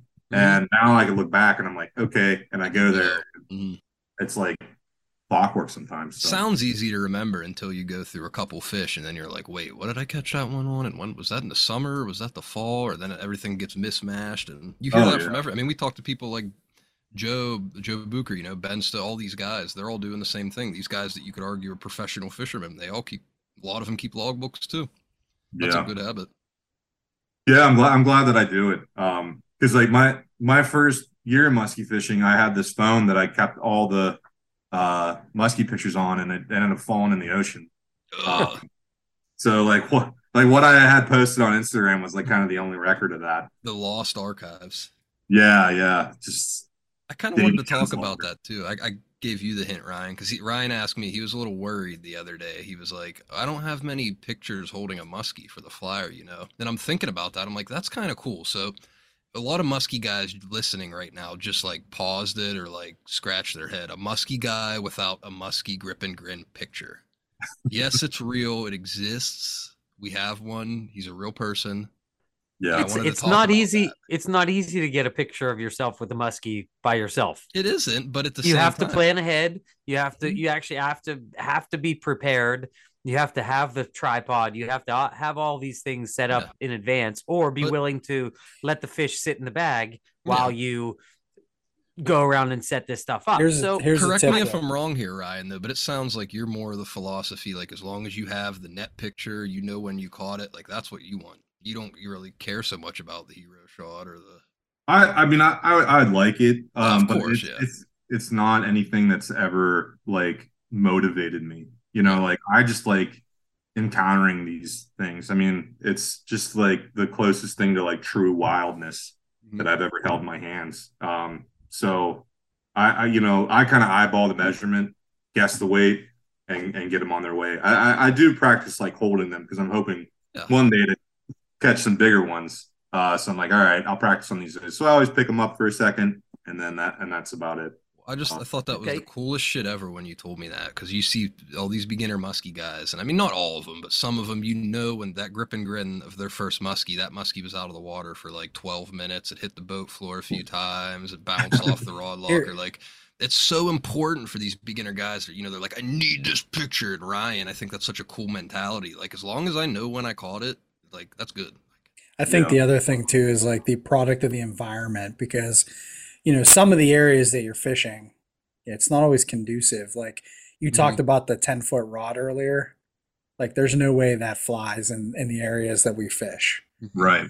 so the one thing that's helped me, like if you really want to get a picture, like the one thing that I've told people to do that's that's helped me is like take your phone. Like if you have a backpack with you, I'm assuming you have a backpack with you. Yeah. Put your phone on top of the backpack and start the video. Just start capturing video While you're working on the fish, and essentially, yeah, like do that first. You got the fish in the bag, start the video, flip the angle around, and then that way, what you can do is you can get the fish out of the bag, put it in front of your phone. You can see yourself on the phone. You can kind of angle it, do a little measurement with your eyes, and do just hold it for a couple seconds and then snip it. might not be It's a like- Nat Geo worthy photo in the end, but in the end, you're gonna have your grip and grin, and the muskie's gonna be happy. It works, My, a few my photos like that even on the boat. Yeah. If I'm by Yeah. myself, that's usually. I mean, if it's a smaller fish or whatever, sometimes I don't bother with it. But if it's a fish I want to try and get a picture of, that's what I did. I set it up somewhere. I have a couple spots on my boat, depending on where the sun is. I just put the phone up, put it on video, I lift it out of the net, give my little quick pose, right in the other side, and then take a screenshot of the video. See, I've always tried to do like the timer on the on the camera, and that's Oh, such a pain in the ass. don't do the The first one I ever tried to do, I tried to do a timer and it turned out terribly. That was the first fish I ever caught by myself on the boat. And I, I got like half the fish in the picture and it was, I was so mad because it was actually a nice fish. And uh, I, I, I knew there had to be a better way. And I, uh, Well- so actually, I forget who actually told me to do the video thing. I didn't figure it out on my own. Not gonna lie. I have a little trick. idea. I have a trick, and I don't do the video. I do the timer, but I think I've sent you guys. I, I haven't sent you Ryan, new Ryan, but our guys, I've sent them the pictures. New I'm Ryan. bank, yeah, if I'm bank this- fishing, The, the, the is it the new hunk, new Yeah. Ryan. new Ryan, yeah, new Ryan and old Ryan. Uh, we're talking. We're already talking honorary hunk status here. This is this is more like uh, Deputy Hunk Junior. I wasn't Oh. sure if that was honorary or replacement. The way he, na- he dubbed him new. New Oh, Ryan. New Old Ryan, Ryan's yeah, gone. old Ryan's gone. You can you can have it if you really want it. No man. I'll send you the invoice for the for for Podbean and everything else that comes with it. But what I'm saying on bank fishing, so this doesn't always work in the boat, but if you're bank fishing and like you know you're going to be in a spot, I've sent these guys pictures before. Like my first step when I get to my spot, I like set my phone where I want it to be, and then I set like a rock or like I'll make like an X on the ground with hmm. sticks, and I find like that mark where I have to be in frame, so you know I'm not messing around with half the fish in the frame, half out. And I send these guys pictures. I'll actually I'll make a mark, I'll set my timer up, and I'll take a picture holding my bump board. Like an Or just Not- air. Or just Or air, holding Just air, air, air, just holding air air. guitar. my hands approximately You know what, though? how far The- apart I would Tom. Tom's phone phone library is full of him and And the air if you guitar. don't want to hmm. spend, you know, if you don't want to spend the first half hour of your fishing trip taking glamour shots of yourself holding nothing, nothing. Yeah. you can just do the video thing. But it's great though because we can Photoshop anything, Anything you into my hands. Yep. into his Oh. hands. Beautiful. But that option is there. If you if you if you don't want to do the video. Yeah. So I, I, I get. So do you guys take off your shirts when the beforehand or when it's in the back usually when I get to the spot. Oh, really? Yeah. My goal is to always be fishing without my shirt. Yeah. Sometimes weather doesn't allow here in Pittsburgh. Oh man, yeah. No, that Slovak skin just crisped up pretty good though for me. So. Even in January. Oh yeah, yeah. Oh boy. That's good. So what's the, what's the plan for for you in terms of you've gotten the the creek fishing like that's what you've been doing for the most part. You know what what are your plans? Do you want to try to expand and say, okay, I want to try to take what I've learned in this area and see if I can make it work in another arena? Yeah, yeah, definitely. And that's uh, you know something that I have so many questions for you guys about that. Um, because that's you know it's intimidating. Um, that next next step, it's like I feel like with the creeks and even even some smaller rivers, like I, I've done well, but it's like looking at some of this bigger water and like how do you break that down and and how do you even get out on there? Um, I ended up buying a, a kayak off of a, a muskie fisherman Oh, cool. uh, up in Kittanning, and uh, I have yet to take it out for muskie. I, I I've tried getting it out on on a couple of the the creeks uh, up north, and uh, that's kind of my project for next year. But Well, we've the- talked we've talked about having Brady on uh on the podcast, and he's like a a major uh, you know kayak guy with muskies. I was giving him so much crap too, trying to get him on recently, like last because I I've been talking to him off and on the last couple of days. I can't get him to budge, but he knows I'm working on him, and I'll slowly break him down. He doesn't want to come on. He's just, dude. He's just. uh It's not that he doesn't want to come on. I He's just think bashful. he's he's he's just laying low. You know, he doesn't.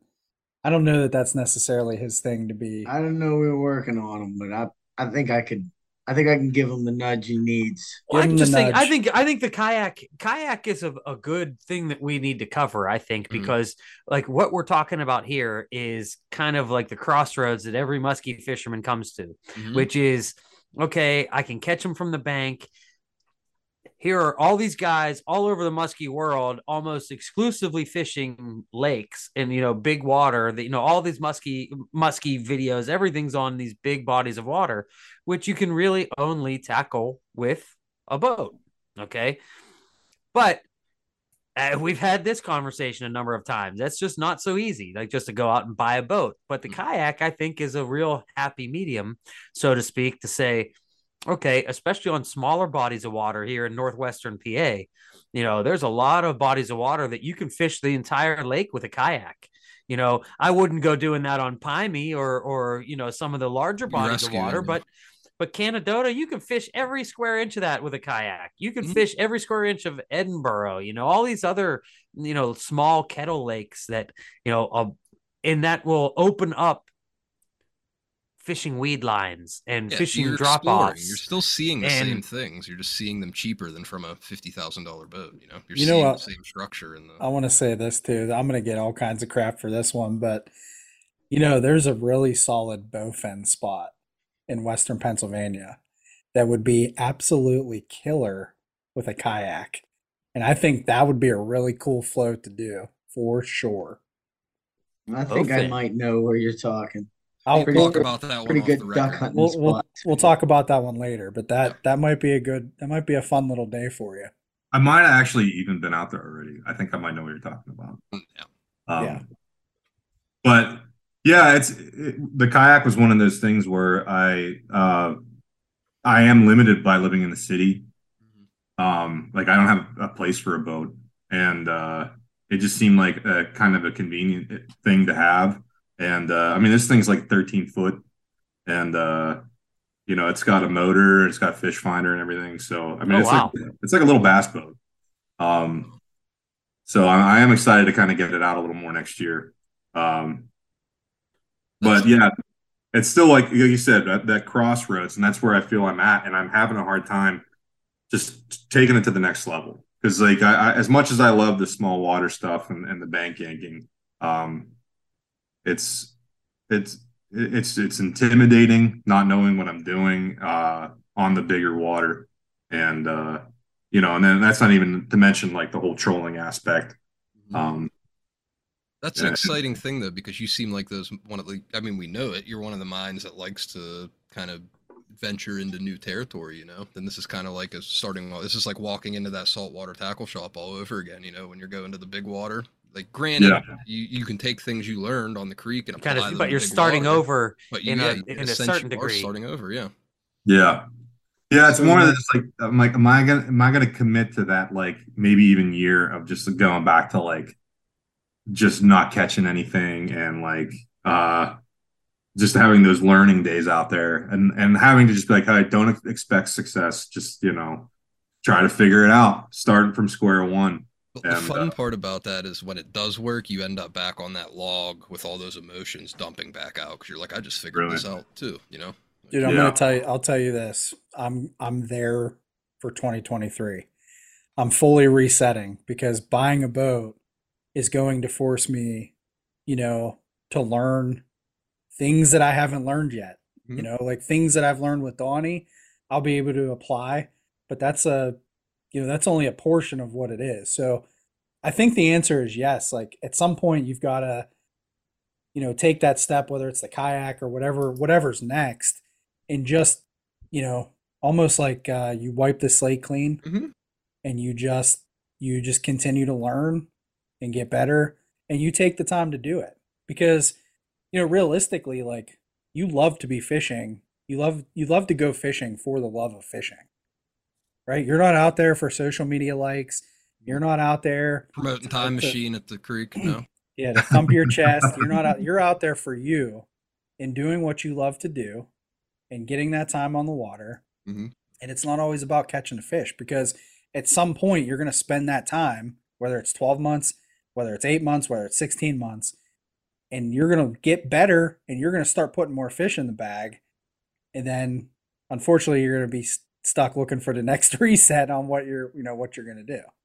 But it's all part of it. I mean, it's I absolutely, dude. Yes, you you do. I think you need to force yourself to get to that next level because it's only going to make you a better fisherman. Mm-hmm. You know, regardless of how many catch you fish next year or the year after. And it's or the year worth it too. that. It's totally because I remember like starting out, I got lucky. Like my first few muskie were like big, bigger muskie, and then like I was so proud of these fish, and like you said, eventually I'm like this bank yank, and it's kind of getting old. I want to get out there, and I still remember the first like big water muskie I caught on my own was maybe like 23 inches, and I still was screaming. And who you would have thought I just caught like a 55 incher, but it was like the first one I caught out there in like the wilderness on my own in my boat, and it was equally as special as any 48, 49 inch muskie. Like, I remember sending Tom a picture, and he was like, "Are all those muskies always that small where you're fishing?"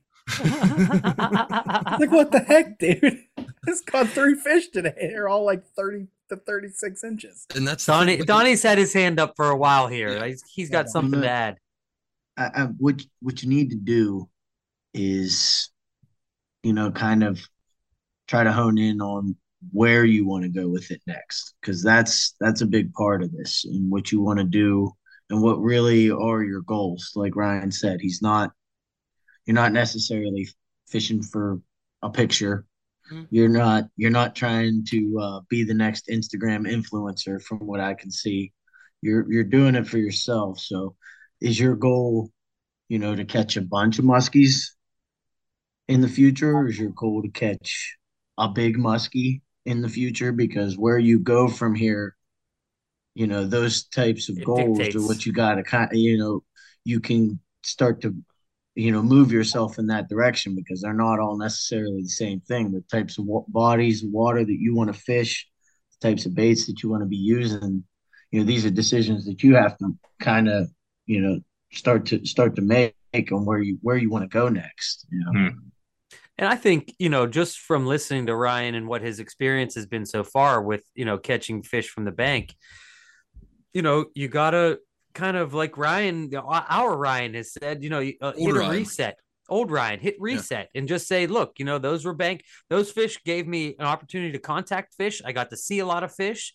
You're not going to see as many fish from a boat as you are, at least from a kayak, as you are bank fishing. At least I wouldn't think so. Um, because bank fishing, you're fishing in concentrated areas where on the boat, you're part of the whole thing of having a boat is trying to locate these stupid things, you know, and you know what a haystacky kind of. yeah, and that's really what what you're doing is you're giving yourself an opportunity to try to find them in in other places. You know, my boat isn't big enough to go and try to find uh, go to try to musky fish on Georgia Georgian Bay.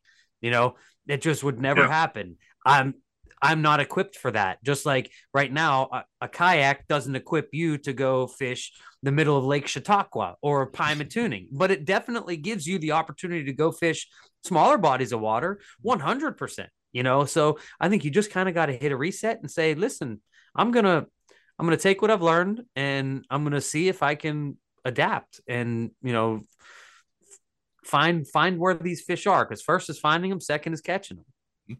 I also think what you've learned on the creeks and what you've been doing, like the jerk bait stuff, whatever whatever else, even take the bass stuff, like you were talking about, the soft plastics and things Yep. like that. I'm telling you right now, there are applications for that on bigger lakes. Hell yeah. And I've seen guys Muskies are muskies.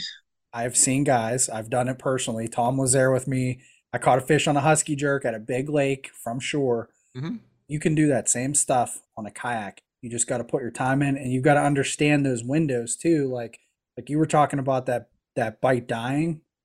Like you might get another couple weeks on a different body of water depending upon where it's at, but you're going to ha- still have to adjust your gear and your approach and what you're throwing to kind of meet that time of year but that's not to say you're you, you're not going to catch a muskie on a husky jerk in you know april may june july mm-hmm. august september because at some point it could happen and it, it will happen if you, if you stick to it I mean, I could say this like, you know, where you're fishing without without just giving everything away here. Where you're fishing, small creek, right below a dam. There's, you know, the places that you're finding muskies in that place are going to be the same thing on, say, one of our very very large three rivers. hmm The only difference is it's a Yep. lot more water to comb through, and you know Might be a lot of more swings before you get a hit. Yeah, the density of the fish is substantially less. You know, you're not essentially fishing for fish in a barrel like maybe you are in some of these other places, but you there's still going to be, you know, these fish are still going to push up in the cover against the Mm-hmm. banks and and be on points and on structure. You know, it, it it's it doesn't change. And I like It's- what you said earlier too, Ryan, about like you're you're spotting cover and you're you're spot, seeing these bluegill come Right. out and get vulnerable, and then the muskie attacks them. You know, we listened to I listened to a lot of Joe Bucher stuff, and like that's one thing he preaches is like look up from your fish finder. Like if you see something with your eyes that looks fishy, just like you're doing in that creek, there's a good chance it's probably fishy. You don't need your you know your fancy boat and your fancy fish finder to tell you there's a fish there. dude Like, how many gut. times like you see a log that looks fishy, it's probably fishy. Like, how many times have you guys seen bait break in the water and cast it into that and caught a muskie Oh yeah. Or I've- around it. I watched I've watched Tom do it. You know, like it it it happens. Like you pay attention to that stuff and you you put yourself in a higher percentage. Like you go back to we did a video, it was like me, Tom, and Donnie a couple years ago. And we pulled into a bay and that bay was freaking loaded with bait. with life. Oh yeah. like unbelievable amounts of bait. And we ended up catching a fish out of there. You know, like it you just got to pay attention to that mm-hmm. stuff, but it's no different. You're you're on the creek. Like I've had days in that same area, that same laydown that you talked about. I've caught fish off of there and I wouldn't have gone over there if I wouldn't have seen bait, you know, cracking the water. So Yeah. it it's the same. Donnie's like spot on with that. At least from my perspective, like, dude, it's a lot of it translates to other bodies of water. You go right. Th- yeah. I mean, you walk right off the banks of, of the creek that you're fishing. You can walk right onto the bank of the river and do the same thing. I would say if it were me, I would put the husky jerk away and put on something substantially bigger. But that's just the way I roll. But uh, I mean, it, I'm not saying you couldn't catch one on a husky jerk because if if a muskie in a creek will eat a, a husky jerk, so will a muskie in a river, and so will a muskie in a lake uh, on any given day. I, I I really don't think you necessarily have to change the game up all that much. Do what you're comfortable with. Uh, but I do think it's it's just kind of finding finding places that you know you feel good about to start fishing to start building that confidence. Oh, yeah. You know, Except for you need a That's- big O's bucktail. that's where it's hard. pattern. You need to just talk to Owen, buy like 15 bucktails, and you're solid. You're all set. yeah, exactly. Spoken like a true pro staff. You do Venmo? I do. I take Do all right- forms of right payment. That's funny. I've been such a sucky bro staffer for the last like 16 months. I can throw a Yeah, have you there. even caught a muskie on one of Owen's baits yet? No, I haven't. I haven't even casted. I've been trolling my entire. I don't know life. yet. Well, you guys need to you guys need to troll some of the spinner baits. You, uh, you if you're running six baits uh, this this year, I would like it if some of you guys would throw a, a spinner bait or two into the spread because I, I'm telling you they're going to catch fish. They are going to catch fish and they're going to catch fish. They, you know, just going by the fish they catch up in Canada, like they're going to catch fish. And I I, I just, I will promise you, Owen, my first trip out and all through short line season, I will run a big O spinner bait on one of my on one of my rods. I appreciate that. I mean, because I, I really do. And I'd like to see how it compares when it's running it with other bait, you know, hard uh, crankbaits and things like that. So, um, yeah, I mean, I would, I definitely would like to get some feedback. You're overwhelming Ryan with new new information, and he we're not there yet. Inspiring me. Yeah. I'm excited. I, I, I got my notepad right here. I'm, I'm right on. In all honesty, like all the bro staff stuff aside, like a spinner bait's really not a bad option. If No. Yeah, it's like it's Muskie was on a spinner bait. I, I did get one tell on you a uh, uh, one of the Musky Mayhem baby girls. yeah, Uh, I, I I ended up splurging on like a Tranx 300 and uh, one of those nice. uh Shimano Compre rod, like the eight footer. Um, popular, popular Collapsible, like uh, the uh, telescoping, no, no, the eight foot ones are just just one you know, piece. pull, pull cues, and uh, uh, no, that, that, I ended up catching a few on there, and uh, yeah, I, I did I did enjoy it, but it's you know, I don't know if that's like a universal rod that I'm going to take everywhere. But for what I was doing, I, I I was able to catch some of those summer muskies, um, on those smaller bucktails. Well, Uh, I would tell you that if you're, you know, if you had that setup right there is a good smaller setup. Like you, Yeah. you probably are with the kayak. You're probably going to want to maybe get a bigger setup. But if you have that smaller setup and you get um, a bigger setup for some of the bigger baits, I mean, you can definitely do it with the smaller setup. But the three, the Tranx 300 is going to be tough to to pull bucktails. Um, you can do pretty much everything else with it. I Yeah. mean, there's it's got plenty of power. It's got plenty of of drag. when you step into the actual musky lures, like the like the full size, then you're gonna then you probably step up in real size too, maybe. But Yeah, that's a bridge you cross when you get there, I think. Well, You'll know when you're ready for Checkbook's coming out in March at Muskie Max. there you go. Oh, I might yeah. have you guys go over my my shopping cart. Oh boy. well, should, uh, you know, say buggy before any Western PA people get on me. Oh, boy. Muskie Max, um, Crash's Landing always does a real. I think does does twenty percent off. If I'm not mistaken. They're reels, and you don't get twenty percent off reels anywhere. You know those Chapa- those Tranx. Like Yeah. it's really the only time to get it at at any type of discount. So, and you know the twenty percent on a four hundred dollar reel, it's not Some it's not in that's not insignificant. Oh, I'll take it. Yeah. Ryan, I know you said you had some questions for us too. I mean, did you want to? Did you Um, have there? Yeah, some of it um well one was like I do like uh feel like I'm drawn towards moving water. Uh-huh. Um and I feel like a lot of the musky stuff that I find online or, or reading is like always like lake oriented. Mm. and like, they don't touch so much on like the bigger rivers because you know like I I live in the south side like I'm I'm not far from like the Mon launch and I'm like I could be hitting I know like Yeah, know, you could go down there and cast. Luke and Nick Luke and Nick go out there Mhm. um, so I'm like I, I I'd take the kayak out and just see if I can do something on there but I just feel like there's like not a ton of like river like big river information out there um and I don't know if you guys knew any more outlets for that. I mean, it's like a lot. Most of the YouTube videos that I watch, it's like the the West Virginia and the Virginia guys. Yeah, like, and I'm like that. I think that's, that's good stuff- stuff to I watch. think that stuff is helpful. yeah, that's I mean, really that's good smaller. That's smaller water in terms of you know you can see the moving water a little bit better than you can in the big rivers. yeah. Um, a little different than the Mon. Talk Right, about yeah. a little bit different. But Donnie's a river guy, man. Donnie Donnie probably has more experience in moving water than than a lot of guys that that that muskie that we know of that muskie fish. So he's the guy to to really ask about that. I know if you're talking River content, Rat. Ryan. If you're talking content, Keys Outdoors, he used to put out a lot of videos where he would go on like the camping runs. He'd take like a boat, put it in a river, go for like three days. You know, fish Yeah. his way down a river. Those are some cool videos to watch for like the skinny water stuff. You guys need to get him on. Yeah, That would be awesome. He's a busy man. Keys, if you're I'm sure. listening, we would love to have Mike Keys on. I, I doubt he's listening, but that would be awesome. Hey, I, you I got would Joe be like Tom. I might have to get a towel on that. Uh huh. that was when I first got into it. That was like the only YouTube muskie guy that I knew of. Well, that was television. Dave in muskie, Minnesota. Yeah, that me was- onto him. So I watched Yeah. keys nonstop. That was that was it.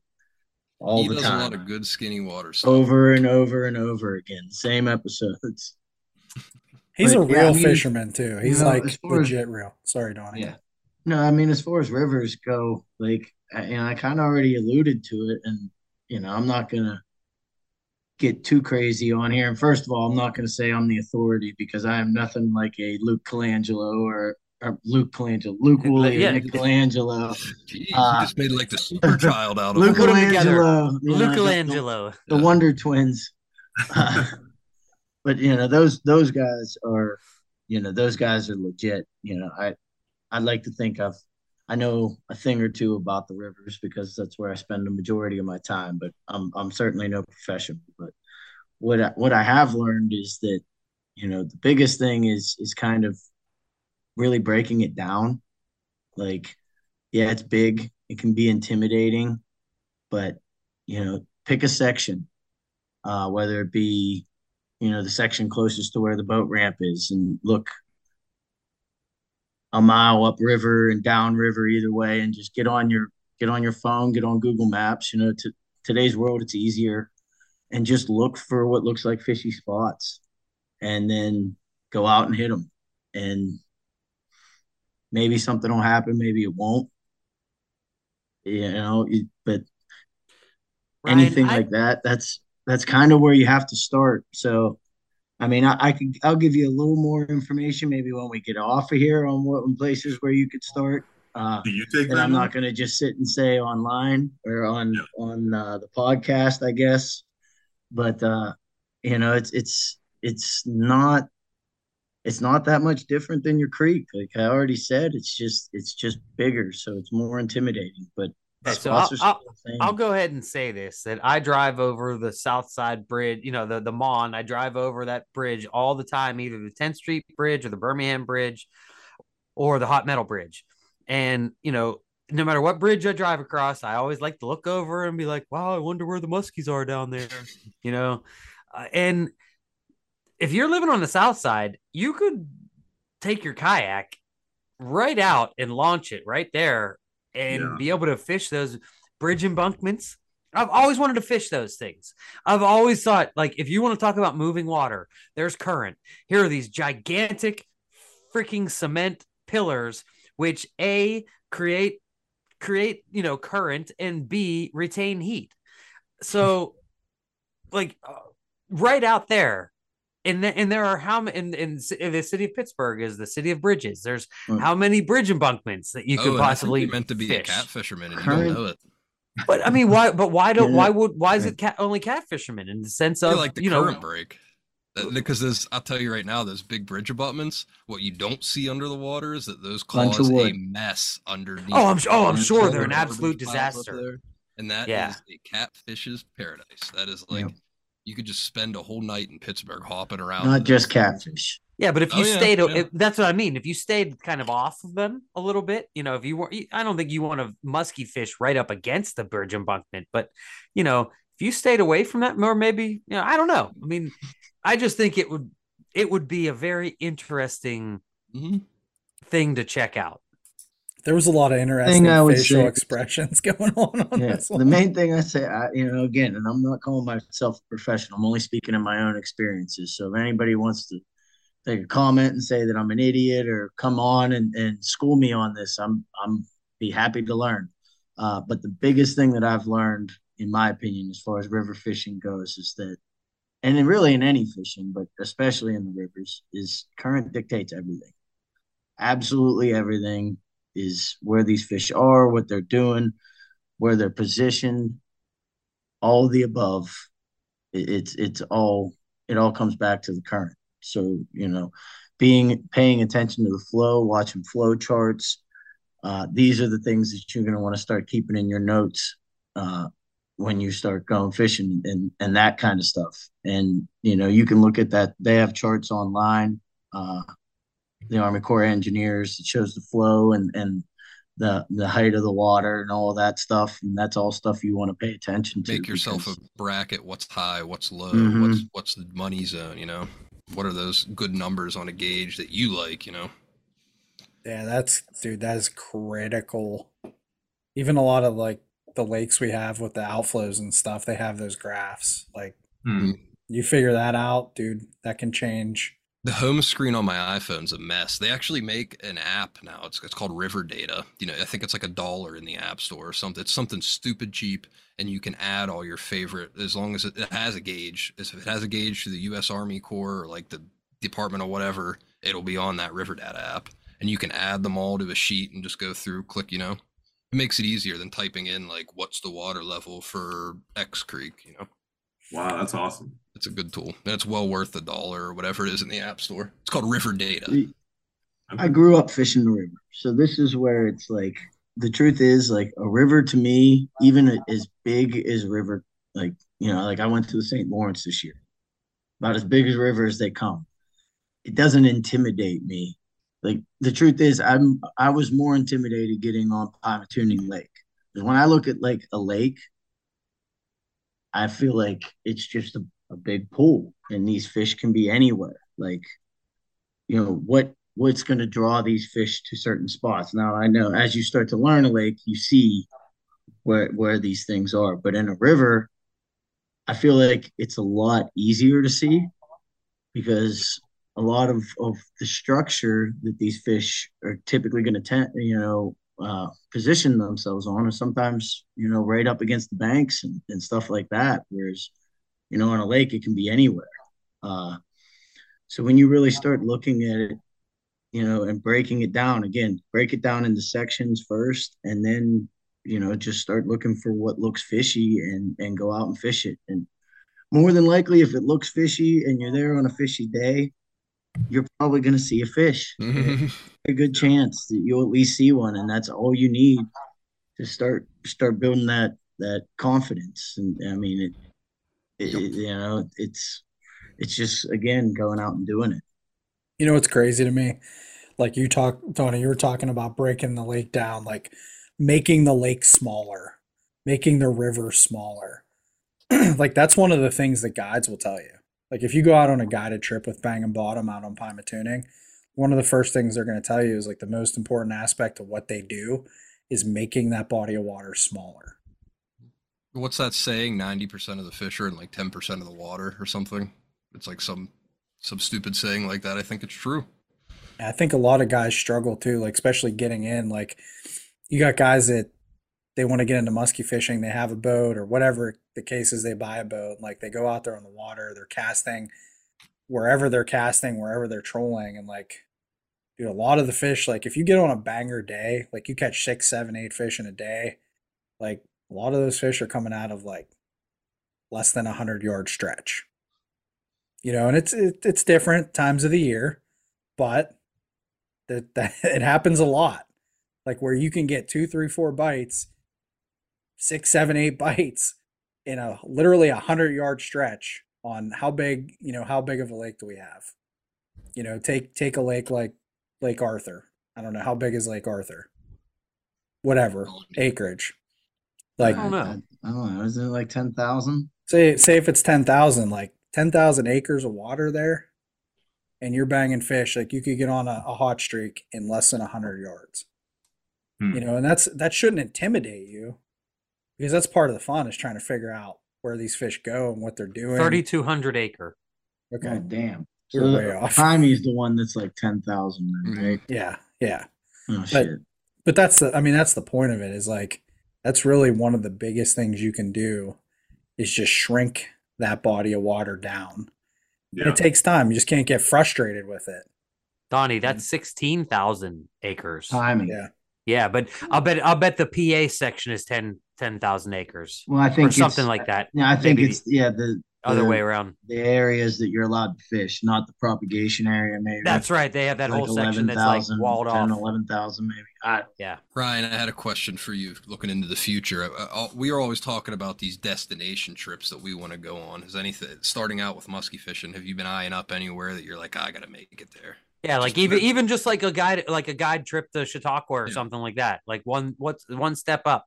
Yeah, the you know, I, I thought about getting a guide trip, um, just to get me on a boat, uh, just because like I've just watched so many musky videos from people catching, you know, from a boat, and it's like there's so many more like the mechanics are just so different of your like where you're standing, how you're holding the net. You know, it's like having someone do the net job for you, like the position of your rod and, and all these different things. And it's like I like before I would make that like dream Canada trip for you know my shot at the big one. Like I I just I feel like I'd like some experience just uh and that's why like you know Muddy Creek guides seemed like the logical place to go. Um and then doing like the Chautauqua trip or uh, or even getting out on Pymatuning. Um this is you know I, I grew up Yeah, like, check out the bang and bottom guys out on Pymie. yeah. Yeah, I mean there's like there's like the, the the the far ahead like dream trips and then there's like the I need the education first. Yeah. Just You because like that's you can always book a do. trip with me, Ryan. The the price is a lot better, but the production's probably not quite as high. You do shore lunch, or do I have to bring that?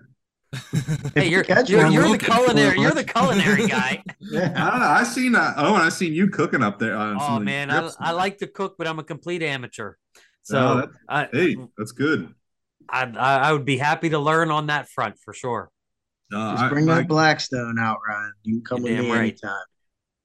That's such a humble outlook, and I like that though. That like you're like I'm not ready to go to Canada. You know what I like? You can't enjoy all that Canada has to offer until you, you know, you reach a certain level. I think that's important for a lot of people to kind of understand. I mean, you can. Don't get me wrong. You can go to Canada and have a fun time, but who's gonna have the better time? You know what I mean? The guy that's been fishing one year, or the experienced musky guy that can like truly milk that out for all it's worth. You know what I mean? Yeah. That's how I look Uh, at it too sometimes.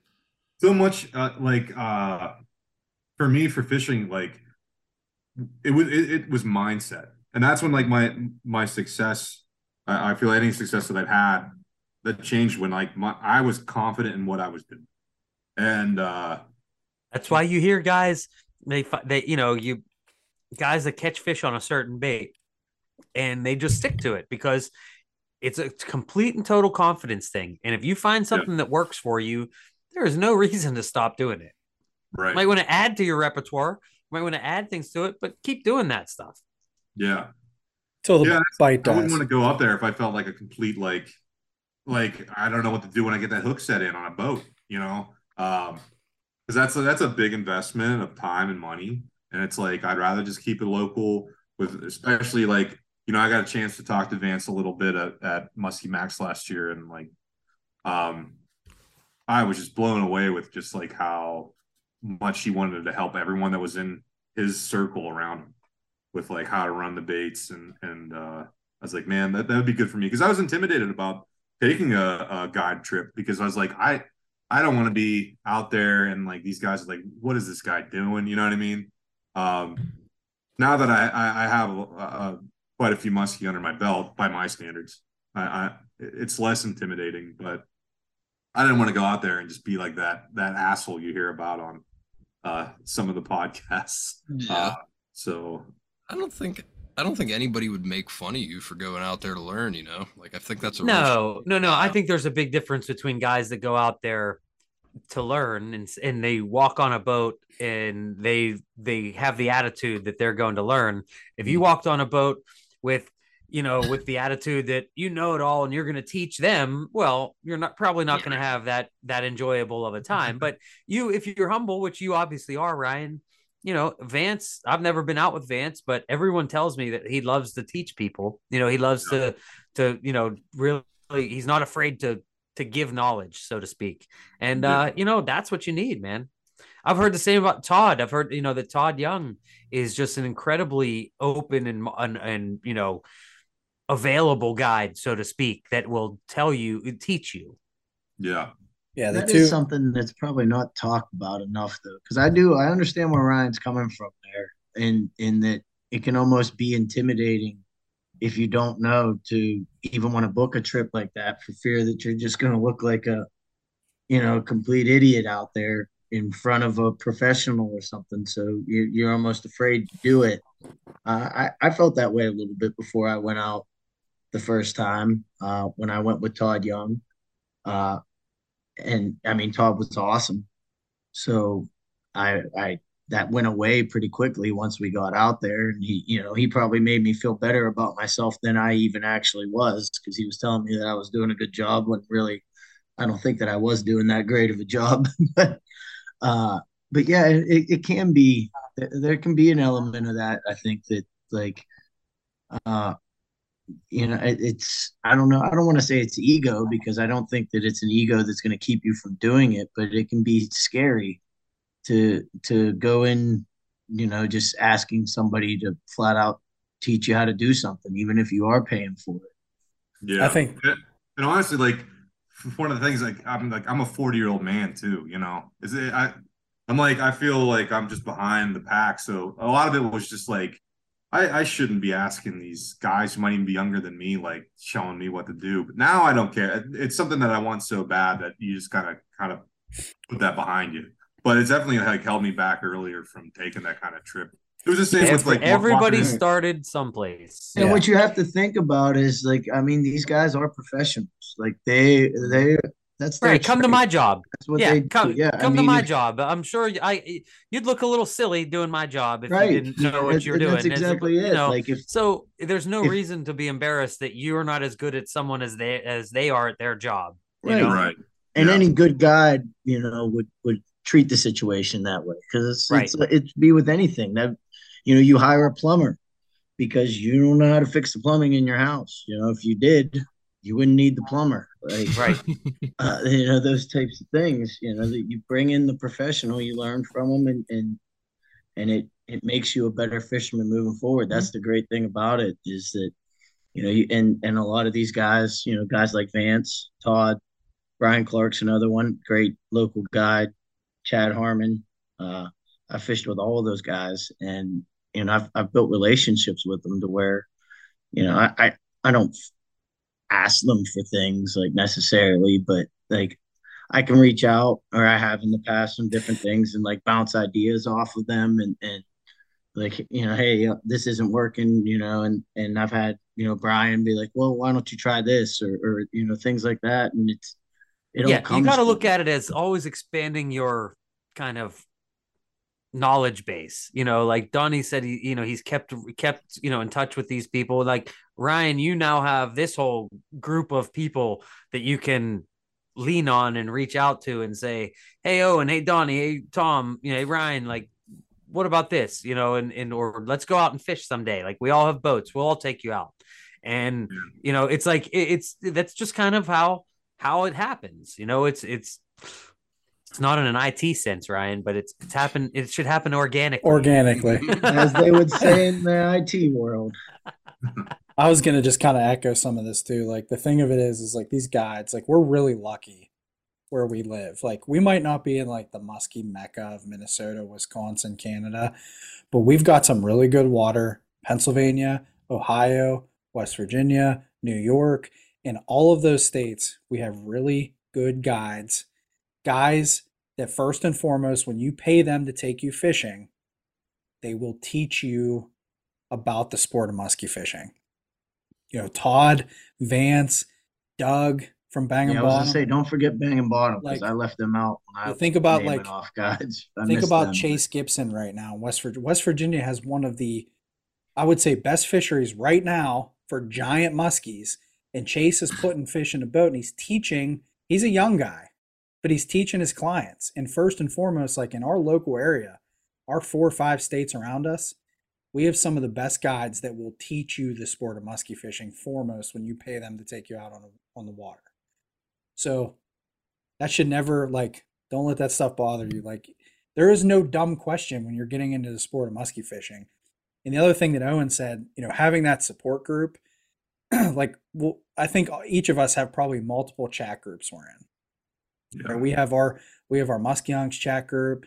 I've got, you know, Donnie and I are in a couple different chat groups. Talk, you know, whatever it is. Like we have different chat, but it's a I only I only have one chat. what, group, what's the name of that one I don't want to say. right I'm loyal. I can't say it. Don't make me say it. no don't say it Uh, but you know the point is like we all need support groups like and it's it, it really is like dude it's and, and the other thing too like i will say this about our little chat groups it makes me feel less motivated to post fish on social media and i'm more likely to post a picture of a fish i catch in our chat group because you can get the, the more genuine gratification from your buddies in the chat group than you can from randoms on on Facebook who are going to ooh and all your 39 inch muskie and be like, I'll never swim in that body of water again. but the, Yeah. but the information exchange it all helps you know Mm-hmm. and you and ryan you can reach out to any one of us and i'll include Oh, nick on man. this too you can reach out to any one of us and ask Yeah, Nick will give you all the a good answer. information. Reach out to Nick first. Yeah. start with nick we're not always going to have the best answer for you but Yeah, we're not always going to be right. That's we're going to be sure, but- wrong a lot but sometimes you need to be wrong to be to need to be right in the long run if that makes sense Yeah. You gotta be If that makes any sense. doesn't probably, Spitting heat, but- Ryan Reed. spitting baby spitting Damn, two weeks in a row. Oh, Hot yeah. fire. Dial fire sauce baby all day Do you have any other questions, Ryan? I mean, do you bring anything else you want to talk about? This is kind of where we open it up to, as if it wasn't opened up already. But At about the two hour mark, we yeah. kind of yeah. now we're gonna let you becomes a free for all. yeah, I, I mean, one of one of the things was like the the avenues of, of mentorship, uh, which I had, and then because that that's been hard for me. It's like YouTube can only show you so much, Yeah. and um, so like like having you guys now as like a, a resource is like gigantic. Um, Well, you know, now now guys are starting to to to charge for YouTube. Ugh. we won't get into Wow. that. One. Yeah. Come on, I don't think man. Stay gonna- away from the negative. I know, I know, I should, but no, I mean, I, I think it, there's so much information out there on YouTube, but it never replaces The genuine experience. having the guy that you can contact and be like, dude, this just keeps happening. Like, what do I do? You know, or you know, Yeah. anything. Just just someone that you can just shoot the shit with that is not gonna. You're not looking to impress. You know, you're not looking to wow. Like, Yeah. I'm not gonna impress anyone in our chat group with anything that I that I say. So it's the our ch- you know, I don't I don't say something in the chat group for that reason. You know what I mean? Like you you become I don't know, I guess more more humbled by the people that you the more people you have, the bigger your musky support group is, I guess the more humbling it is, I would say. Mhm. Yeah. Yeah. Yeah, I mean that's just it. It's, it's it's been just kind of a solo journey, and I think that's really like I, I'm I'm proud of what I've done, but it's definitely like it's I think it's held me back a little bit. So uh this is all great because yeah, there's there's a it's not even just like there, there is so much information on YouTube and Mhm. it doesn't always just translate, and so much of it too. Um, like I think of my friend Dave in North Carolina, was it wasn't just the stuff he was showing me and like these knots that I was getting excited about. Um, but it was just like setting an example of just like where he's at. Like he he dedicated himself to fishing. He had the garage with all these rods, and he's like, you know, he's tying his own rigs and stuff. And that too, I was like, I want that about like muskie back home. You know, like I don't, I don't have And that. that's what's great about muskies is that you can You do can. that. Mhm. yeah. Like you can literally make something in your basement and go catch a muskie on it. And you want to talk about something satisfying. I mean, that's another level like that that that you could that you go to that, hey, I'm gonna build something that was gonna trick this fish that everyone says is the hardest fish to catch. And I'm gonna build it and do it with my hands. It, it, it really is. I mean, it's it's just another whole nother level to it. And I don't know that it would be the same if I made my own crappie rig. Wah, wah. We'll save that debate for another one. I don't know. Maybe it would be that fun. I don't know. Hey Ryan, the other thing too that's helped some of us, I'm not gonna say all of us, but Weed. you know, we're we're kind of established as a little group here. What jeez, come on, man. It took me that took me a second. I uh you knocked me off. Like thinking about your local area. Okay, one of the things that helped me, and I wouldn't have met any of these guys without maybe Tom because I ran into him at Gander Mountain. This is true. maybe Donnie because I didn't really meet him through the club. But talking about Muskies Inc. Okay, that's Yeah. another resource for you because if you even if you just come out to a meeting, you don't have to join the club. You can come out to a meeting, say on a night where we have, you know, they have a guest speaker or whatever. Dude, you you have you have to understand like there are guys in the club that are great resources. Like Yeah. I wouldn't have caught my first muskie. I wouldn't have learned half of what I learned if it wasn't for, you know, guys like Evan Shoss in the club. You know, I had resources like my buddy Dan, but I wouldn't have caught my first muskie bank yanking if it wasn't for Evan. And I met Evan through Three Rivers, you know, chapter 16 Muskies Inc. Dude, I was so intimidated to, to go to my first Muskie chapter uh, 16 Muskies Inc. meeting that I took my daughter with me. It was the lore swap. And I like just didn't want to go by myself. So I took my daughter who was like nine or eight at the time, you know, and she helped. She, we brought lures and whatnot.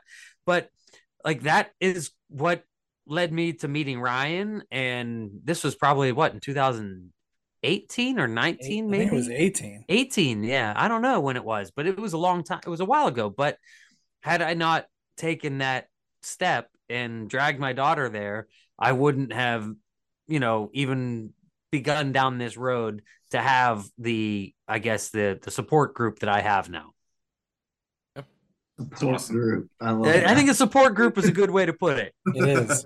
You can It join. is. You can join the club, or you can start off by coming to a meeting. Come to the lore swap, man. Come hang out. yeah with us dude at the come to the lore swap All right. Seriously, you don't have to bring anything like people think like if i don't bring like a tackle box not full of baits it's not Yeah. no dude come and just walk around like I have, if you like, do have some pocket- stuff you need sold, Don Senior will happily sling Yeah. it for you while Mhm. you You.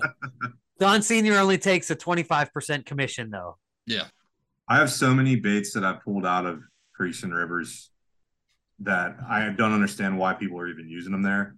Um, that are like very expensive, and I just like I've just been saving them up. I mean, this box is probably worth like five hundred dollars at this point. Oh, there you go. You're set. a couple of them might be I'll mine. I'll just come trade them all for Yeah. husky jerseys. Yeah. You Yeah. lay those out on a table, Ryan Reed's gonna go. Wait a minute. Wait a second. I I recognize remember that one and that one. And did you pull this one out of a tree? See, That's mine. You were a lot smarter than me because I'm the dumb one that every time I pull a bait out of somewhere, I post it on my story, and somebody's like, "Oh, that's my bait That's from two weeks ago." Yeah. Like I've literally returned, I would say, at least eight or nine lures to their original owners. One of which was Joel's Ziggy that we snagged out of Pymatuning. I gave it Just back. keep your mouth shut. Keep, your mouth shut. What Ziggy? Hold on to. Hey, Joel got a Ziggy back. Oh. Um, it's it. You know, it's fine. But if I wouldn't do that, I would probably have like I need any more musculars right now. Don't you have somebody's meatball, Tom? Well, yeah, that was. Yeah, I he has caught- Cody caught- meatball. Talking about catching people's lures, Ryan. I caught a crankbait floating around in Pymatuning Lake the one day, and it turns out Ryan knows the guy who lost that one. We were there the day before you, Yeah. and he snagged that bait. And I guess know who has Cody. guess who has that lore now? And I haven't even told Cody that. yeah, Ryan has. It. I just did. I have it. It's Cody. in my Oh, you have it. Oh, is that Cody Cody Fi? Yeah. Yep. Oh, Cody texted me today and he asked me when the lure swap is. So we're talking about this whole lure swap. Does anybody know? Uh someone told me it was February. Shortly after recording, the hunks got word that the lure swap will be held on February 12th at the Northside Sportsmen's Association in Warrendale, Pennsylvania from 6 p.m. to 9 p.m. It's usually like the week before, or the week after the Ohio show. I feel like it's always right around the same time, and then Max is like a couple weeks later, a couple weeks after. Okay, so let's talk about Max real quick while we while we have everybody here. Um, we're talking about let's do possibly doing a like a Friday night listener meetup in the sense of you know we just find a bar or whatever bar or restaurant where people come and just kind of hang out and maybe we could record an episode maybe not. I don't know if we have any listener interest. I don't know if there would be. So if there if, if any of our listeners would be interested in something like that let us know. We will we will see what we can do. I would be interested as a listener. there you go. Nice. Got one. got one. have my- We Yeah, already. I already know we have a special guest, my roommate for the Muskie Max. Oh, It's yeah. official. That's right. We have That is we have some, we have a special guest coming in from uh from the the wild state of Washington. Should I, I was to say, should we drop it or should we? Yeah, I don't know. wait? Let's no, Uh, we'll just leave it. We'll leave it. if it you that. listen to a previous podcast, you might be able to figure this out. Mhm. And let me tell you, there's some talk there. We there are some rumblings about us doing this month, this hunk spring fling, and bringing some guys in from out of state, from like Wisconsin and Minnesota and Illinois, and we're starting to get a little traction here. Uh, so thinking, I don't, I don't, uh, I don't want to go. I don't want to go committing anyone at this point, but I can say that we have some some some big name. I would say some what I would consider bigger name guests that would be joining us uh, for for that weekend if if it all worked out. And I'm going to say, uh, Mr. Chavara, if you're uh, bringing that Blackstone, there's gonna be a Shavera, room on Donnie, get it right. Chavara, Shavara. I'm sorry, Shavera. Chavara. God damn. Whatever. Whatever. Whatever. dude. Oh, Ryan, black. how about this, Ryan? If you bring Uh, that Blackstone, you're welcome on the track, buddy. I'll bring the whole machine, man. That thing's only That's it. 500 pounds. We can do that. I want to put two pontoons on the side of it. And There you go, dude. I talked about that uh, another time on a podcast. Like Canadohta Lake, Fourth of July. yeah, If you put a pontoon boat out there, you could make. I don't even know how, but again, it's very limited. It would be only on like maybe five or six days a year where it could really, I don't know, make money. But I would, I think that would be an awesome idea. Just set up a Blackstone on a pontoon boat and go around grilling. Kayla's throwing shit. her hands up in the air because she's had this idea for about five years now. Yeah, hey, I'm I'm serious. I, I would, I I would a business consider it. partner if you're looking for one. My girlfriend will go into business with you for your food pontoon. into it. We'll even All right. sponsor it. Yeah. the hunks. Anything What else, else? Ryan? I mean, it's No, I just uh, you know, I personally just while I'm on, just want to thank you guys for doing this. Um, it's been so helpful and inspiring for me, and it's been awesome to even like watch you guys progress. You know, like as po- like, po- the podcast, it's like when I was like listening to that Joe Bucher episode, I was like, these guys are so good. Like coming from like Thanks, you know man. episode one, as far as like not talking over each other, just like good interviewers.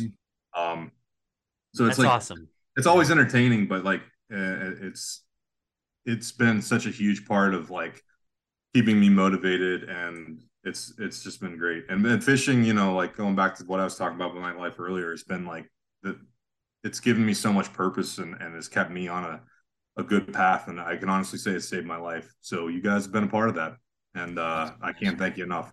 Hey, Ryan, I can't thank you enough for listening and and sharing your story because you know I know that myself and Nick in particular, when you talked to us at Muskie Max, like we were both like very moved by just you coming up to us and telling us your story and you know so to kind of bring it all full circle and have you on here and hopefully this upcoming year we'll actually get you out on one of our boats or more of our boats and kind Oh, of man. you know Yeah. you know let's let's just let's see you know we all kind of have experience on different lakes and you know uh, it's it's about expanding your your horizons and the people that you fish with and the people that you talk to which obviously you're doing now um Yeah. there's no replacement there's you know there's no no excuse or you know no replication of actually talking to people in person and learning it from the people who have done it i don't want to hear shit from people who haven't done it because i haven't done it so i don't you know what i mean like it's it's like i want to hear from people who have in fact done it Yeah. That's and and that's what you're doing here. We're kind of a little bit further up on the scale in terms of you know a lot of us have done it uh, more years or whatever but i'm I- dude you're saying you're 40 years old. too. i'm 45 and i just i mean i main my i've really only been doing this for five six years. So 2017 2017 was when it that was when my moment like i got hit on the head with a hammer and Yeah. i had always liked muskies. I had always been into them. I'd always wanted to catch them. I'd always watched these shows but i had never done it. And then one week when my dad we, we rented cottages at canadohta lake my dad and i caught nine muskies in a week. Just Shit. trolling trolling on a pontoon boat holding rods under our arms. It was you, you want to talk about just dumb luck. And but Yeah. that that week just completely set me on a new path just of and i've never caught that mu- that many fish at canadohta in in that you know what i mean it's never happened again but right. when it happened in my life, it was like it was kind of like a knocking on the door. Like there there was like someone someone was knocking on the door, like, pay attention to me. You know, Yeah. like this is what you want to do It's not that other shit that you you got yourself doing. You know, it's not playing golf at the country club where everyone drinking and you know doing all that shit. You know, it's let's get out into nature. Let's let's let's spend some time trying to catch this fish. And I, dude, it has been the best life shift like in my life uh, and again you're 40 i'm 45 so i was about your age when this really hit me maybe slightly younger but you know that's Yeah. don't ever think that you're too oh, you know what i mean like oh they're i would love to talk to chase gibson i, I had to miss that episode but he's 23 years old i'd Yeah, love to pick the. I'd love to pick that kid's brain, like because he knows so much more than me just in the time that he's been doing it because he has a concentrated knowledge base where you go into culinary school you have a concentrated knowledge base in the culinary industry i have a concentrated knowledge base in the law like Yeah. It does age doesn't matter you know it's about knowledge so don't ever think like oh you're 40 you dude you could be you you could be you know you could have 450s by the time you're 45 you know so Hope so. you know that but that's that's it's serious you know you just got again but like donnie was saying earlier you got to pick your bodies of water you're Yeah. not going to catch 450s you know in in, In the the, creek. creeks Yeah. you're just not it just Right. you'd, you'd have to get totally lucky you've oh, got to the rate they grow in that creek, they might. One that I'll tell went you what. from what, like forty six to fifty in a month one summer. I'll tell you what. you want to catch muskies, you do what Owen did when he caught nine fish on Canadohta Lake. Works everywhere. It works every single body of water you're gonna fish, and that is shiny things way behind, behind the boat. Way That's it. if we have one if we have one bit of advice from the musky hunks podcast shiny baits way behind the boat And when you think it's behind the boat enough, let it back. a Keep it going. more. Keep going further back. That's an inside thing. We'll catch you up to speed on it. Appreciate it. All right, boys. This has been a lot of fun, Ryan. I'm, I'm really glad Yeah, you man. decided to join us, and um, uh, I've really enjoyed this. And uh, first and foremost, I can't. Uh, I wish you all the best of luck with the business because Yep. you're you're in the beginning phases of a business that shows all the promise in the world, and take advantage of that. You know, like you're gonna, and I I, I think you're gonna do that. So I wish you the best of luck. Thank you. And like, um, this goes for everyone listening. I told my staff when we opened that anyone with a uh, visible fishing license gets 20% off. And if we have the muskie stamp, it's half off. Ooh. So keep that in mind. Um, Oh, uh, Did not know that. I know. That's I. I, I, I I knew that was you when you came up to when we were we were cooking inside because of the weather.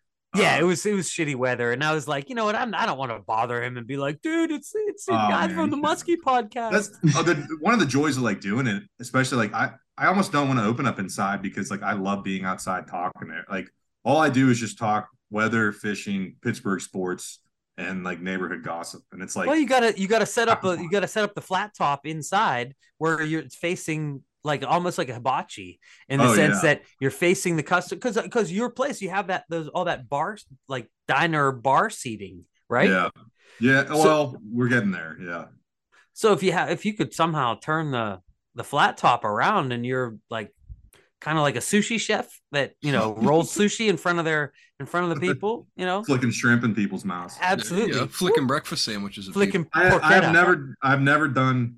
I know. I think we're all Blackstone owners here. If you guys figure out how to do the onion volcano like Did you do, call me? it, Ooh. I- you, Don Senior might be the one to talk to on that. the, wait a second. the onion volcano. I just like- don't know what goes in it. Like, what do they put in it? I think it's just like sake. Vodka? Yeah, It's like some watered down, sake watered down alcohol. Oh. That's my. That's always my question: is what do they put in it? Because I think we could do the volcano. I mean, you can. Or hairspray. I don't know. That's what you see is potato guns. A little gasoline. yeah. All right. Do we have All anything right. else to add here tonight, boys? Mm, Thank you, Ryan. Man, that, Thanks, everything Ryan, you man. said means the world to us, and Absolutely, we're glad man. something's working out for you too. Yeah. Thanks, guys. I really appreciate it. Keep in touch. All right. Don't be a stranger, Ryan. Yeah, man. Reach out. We'll do.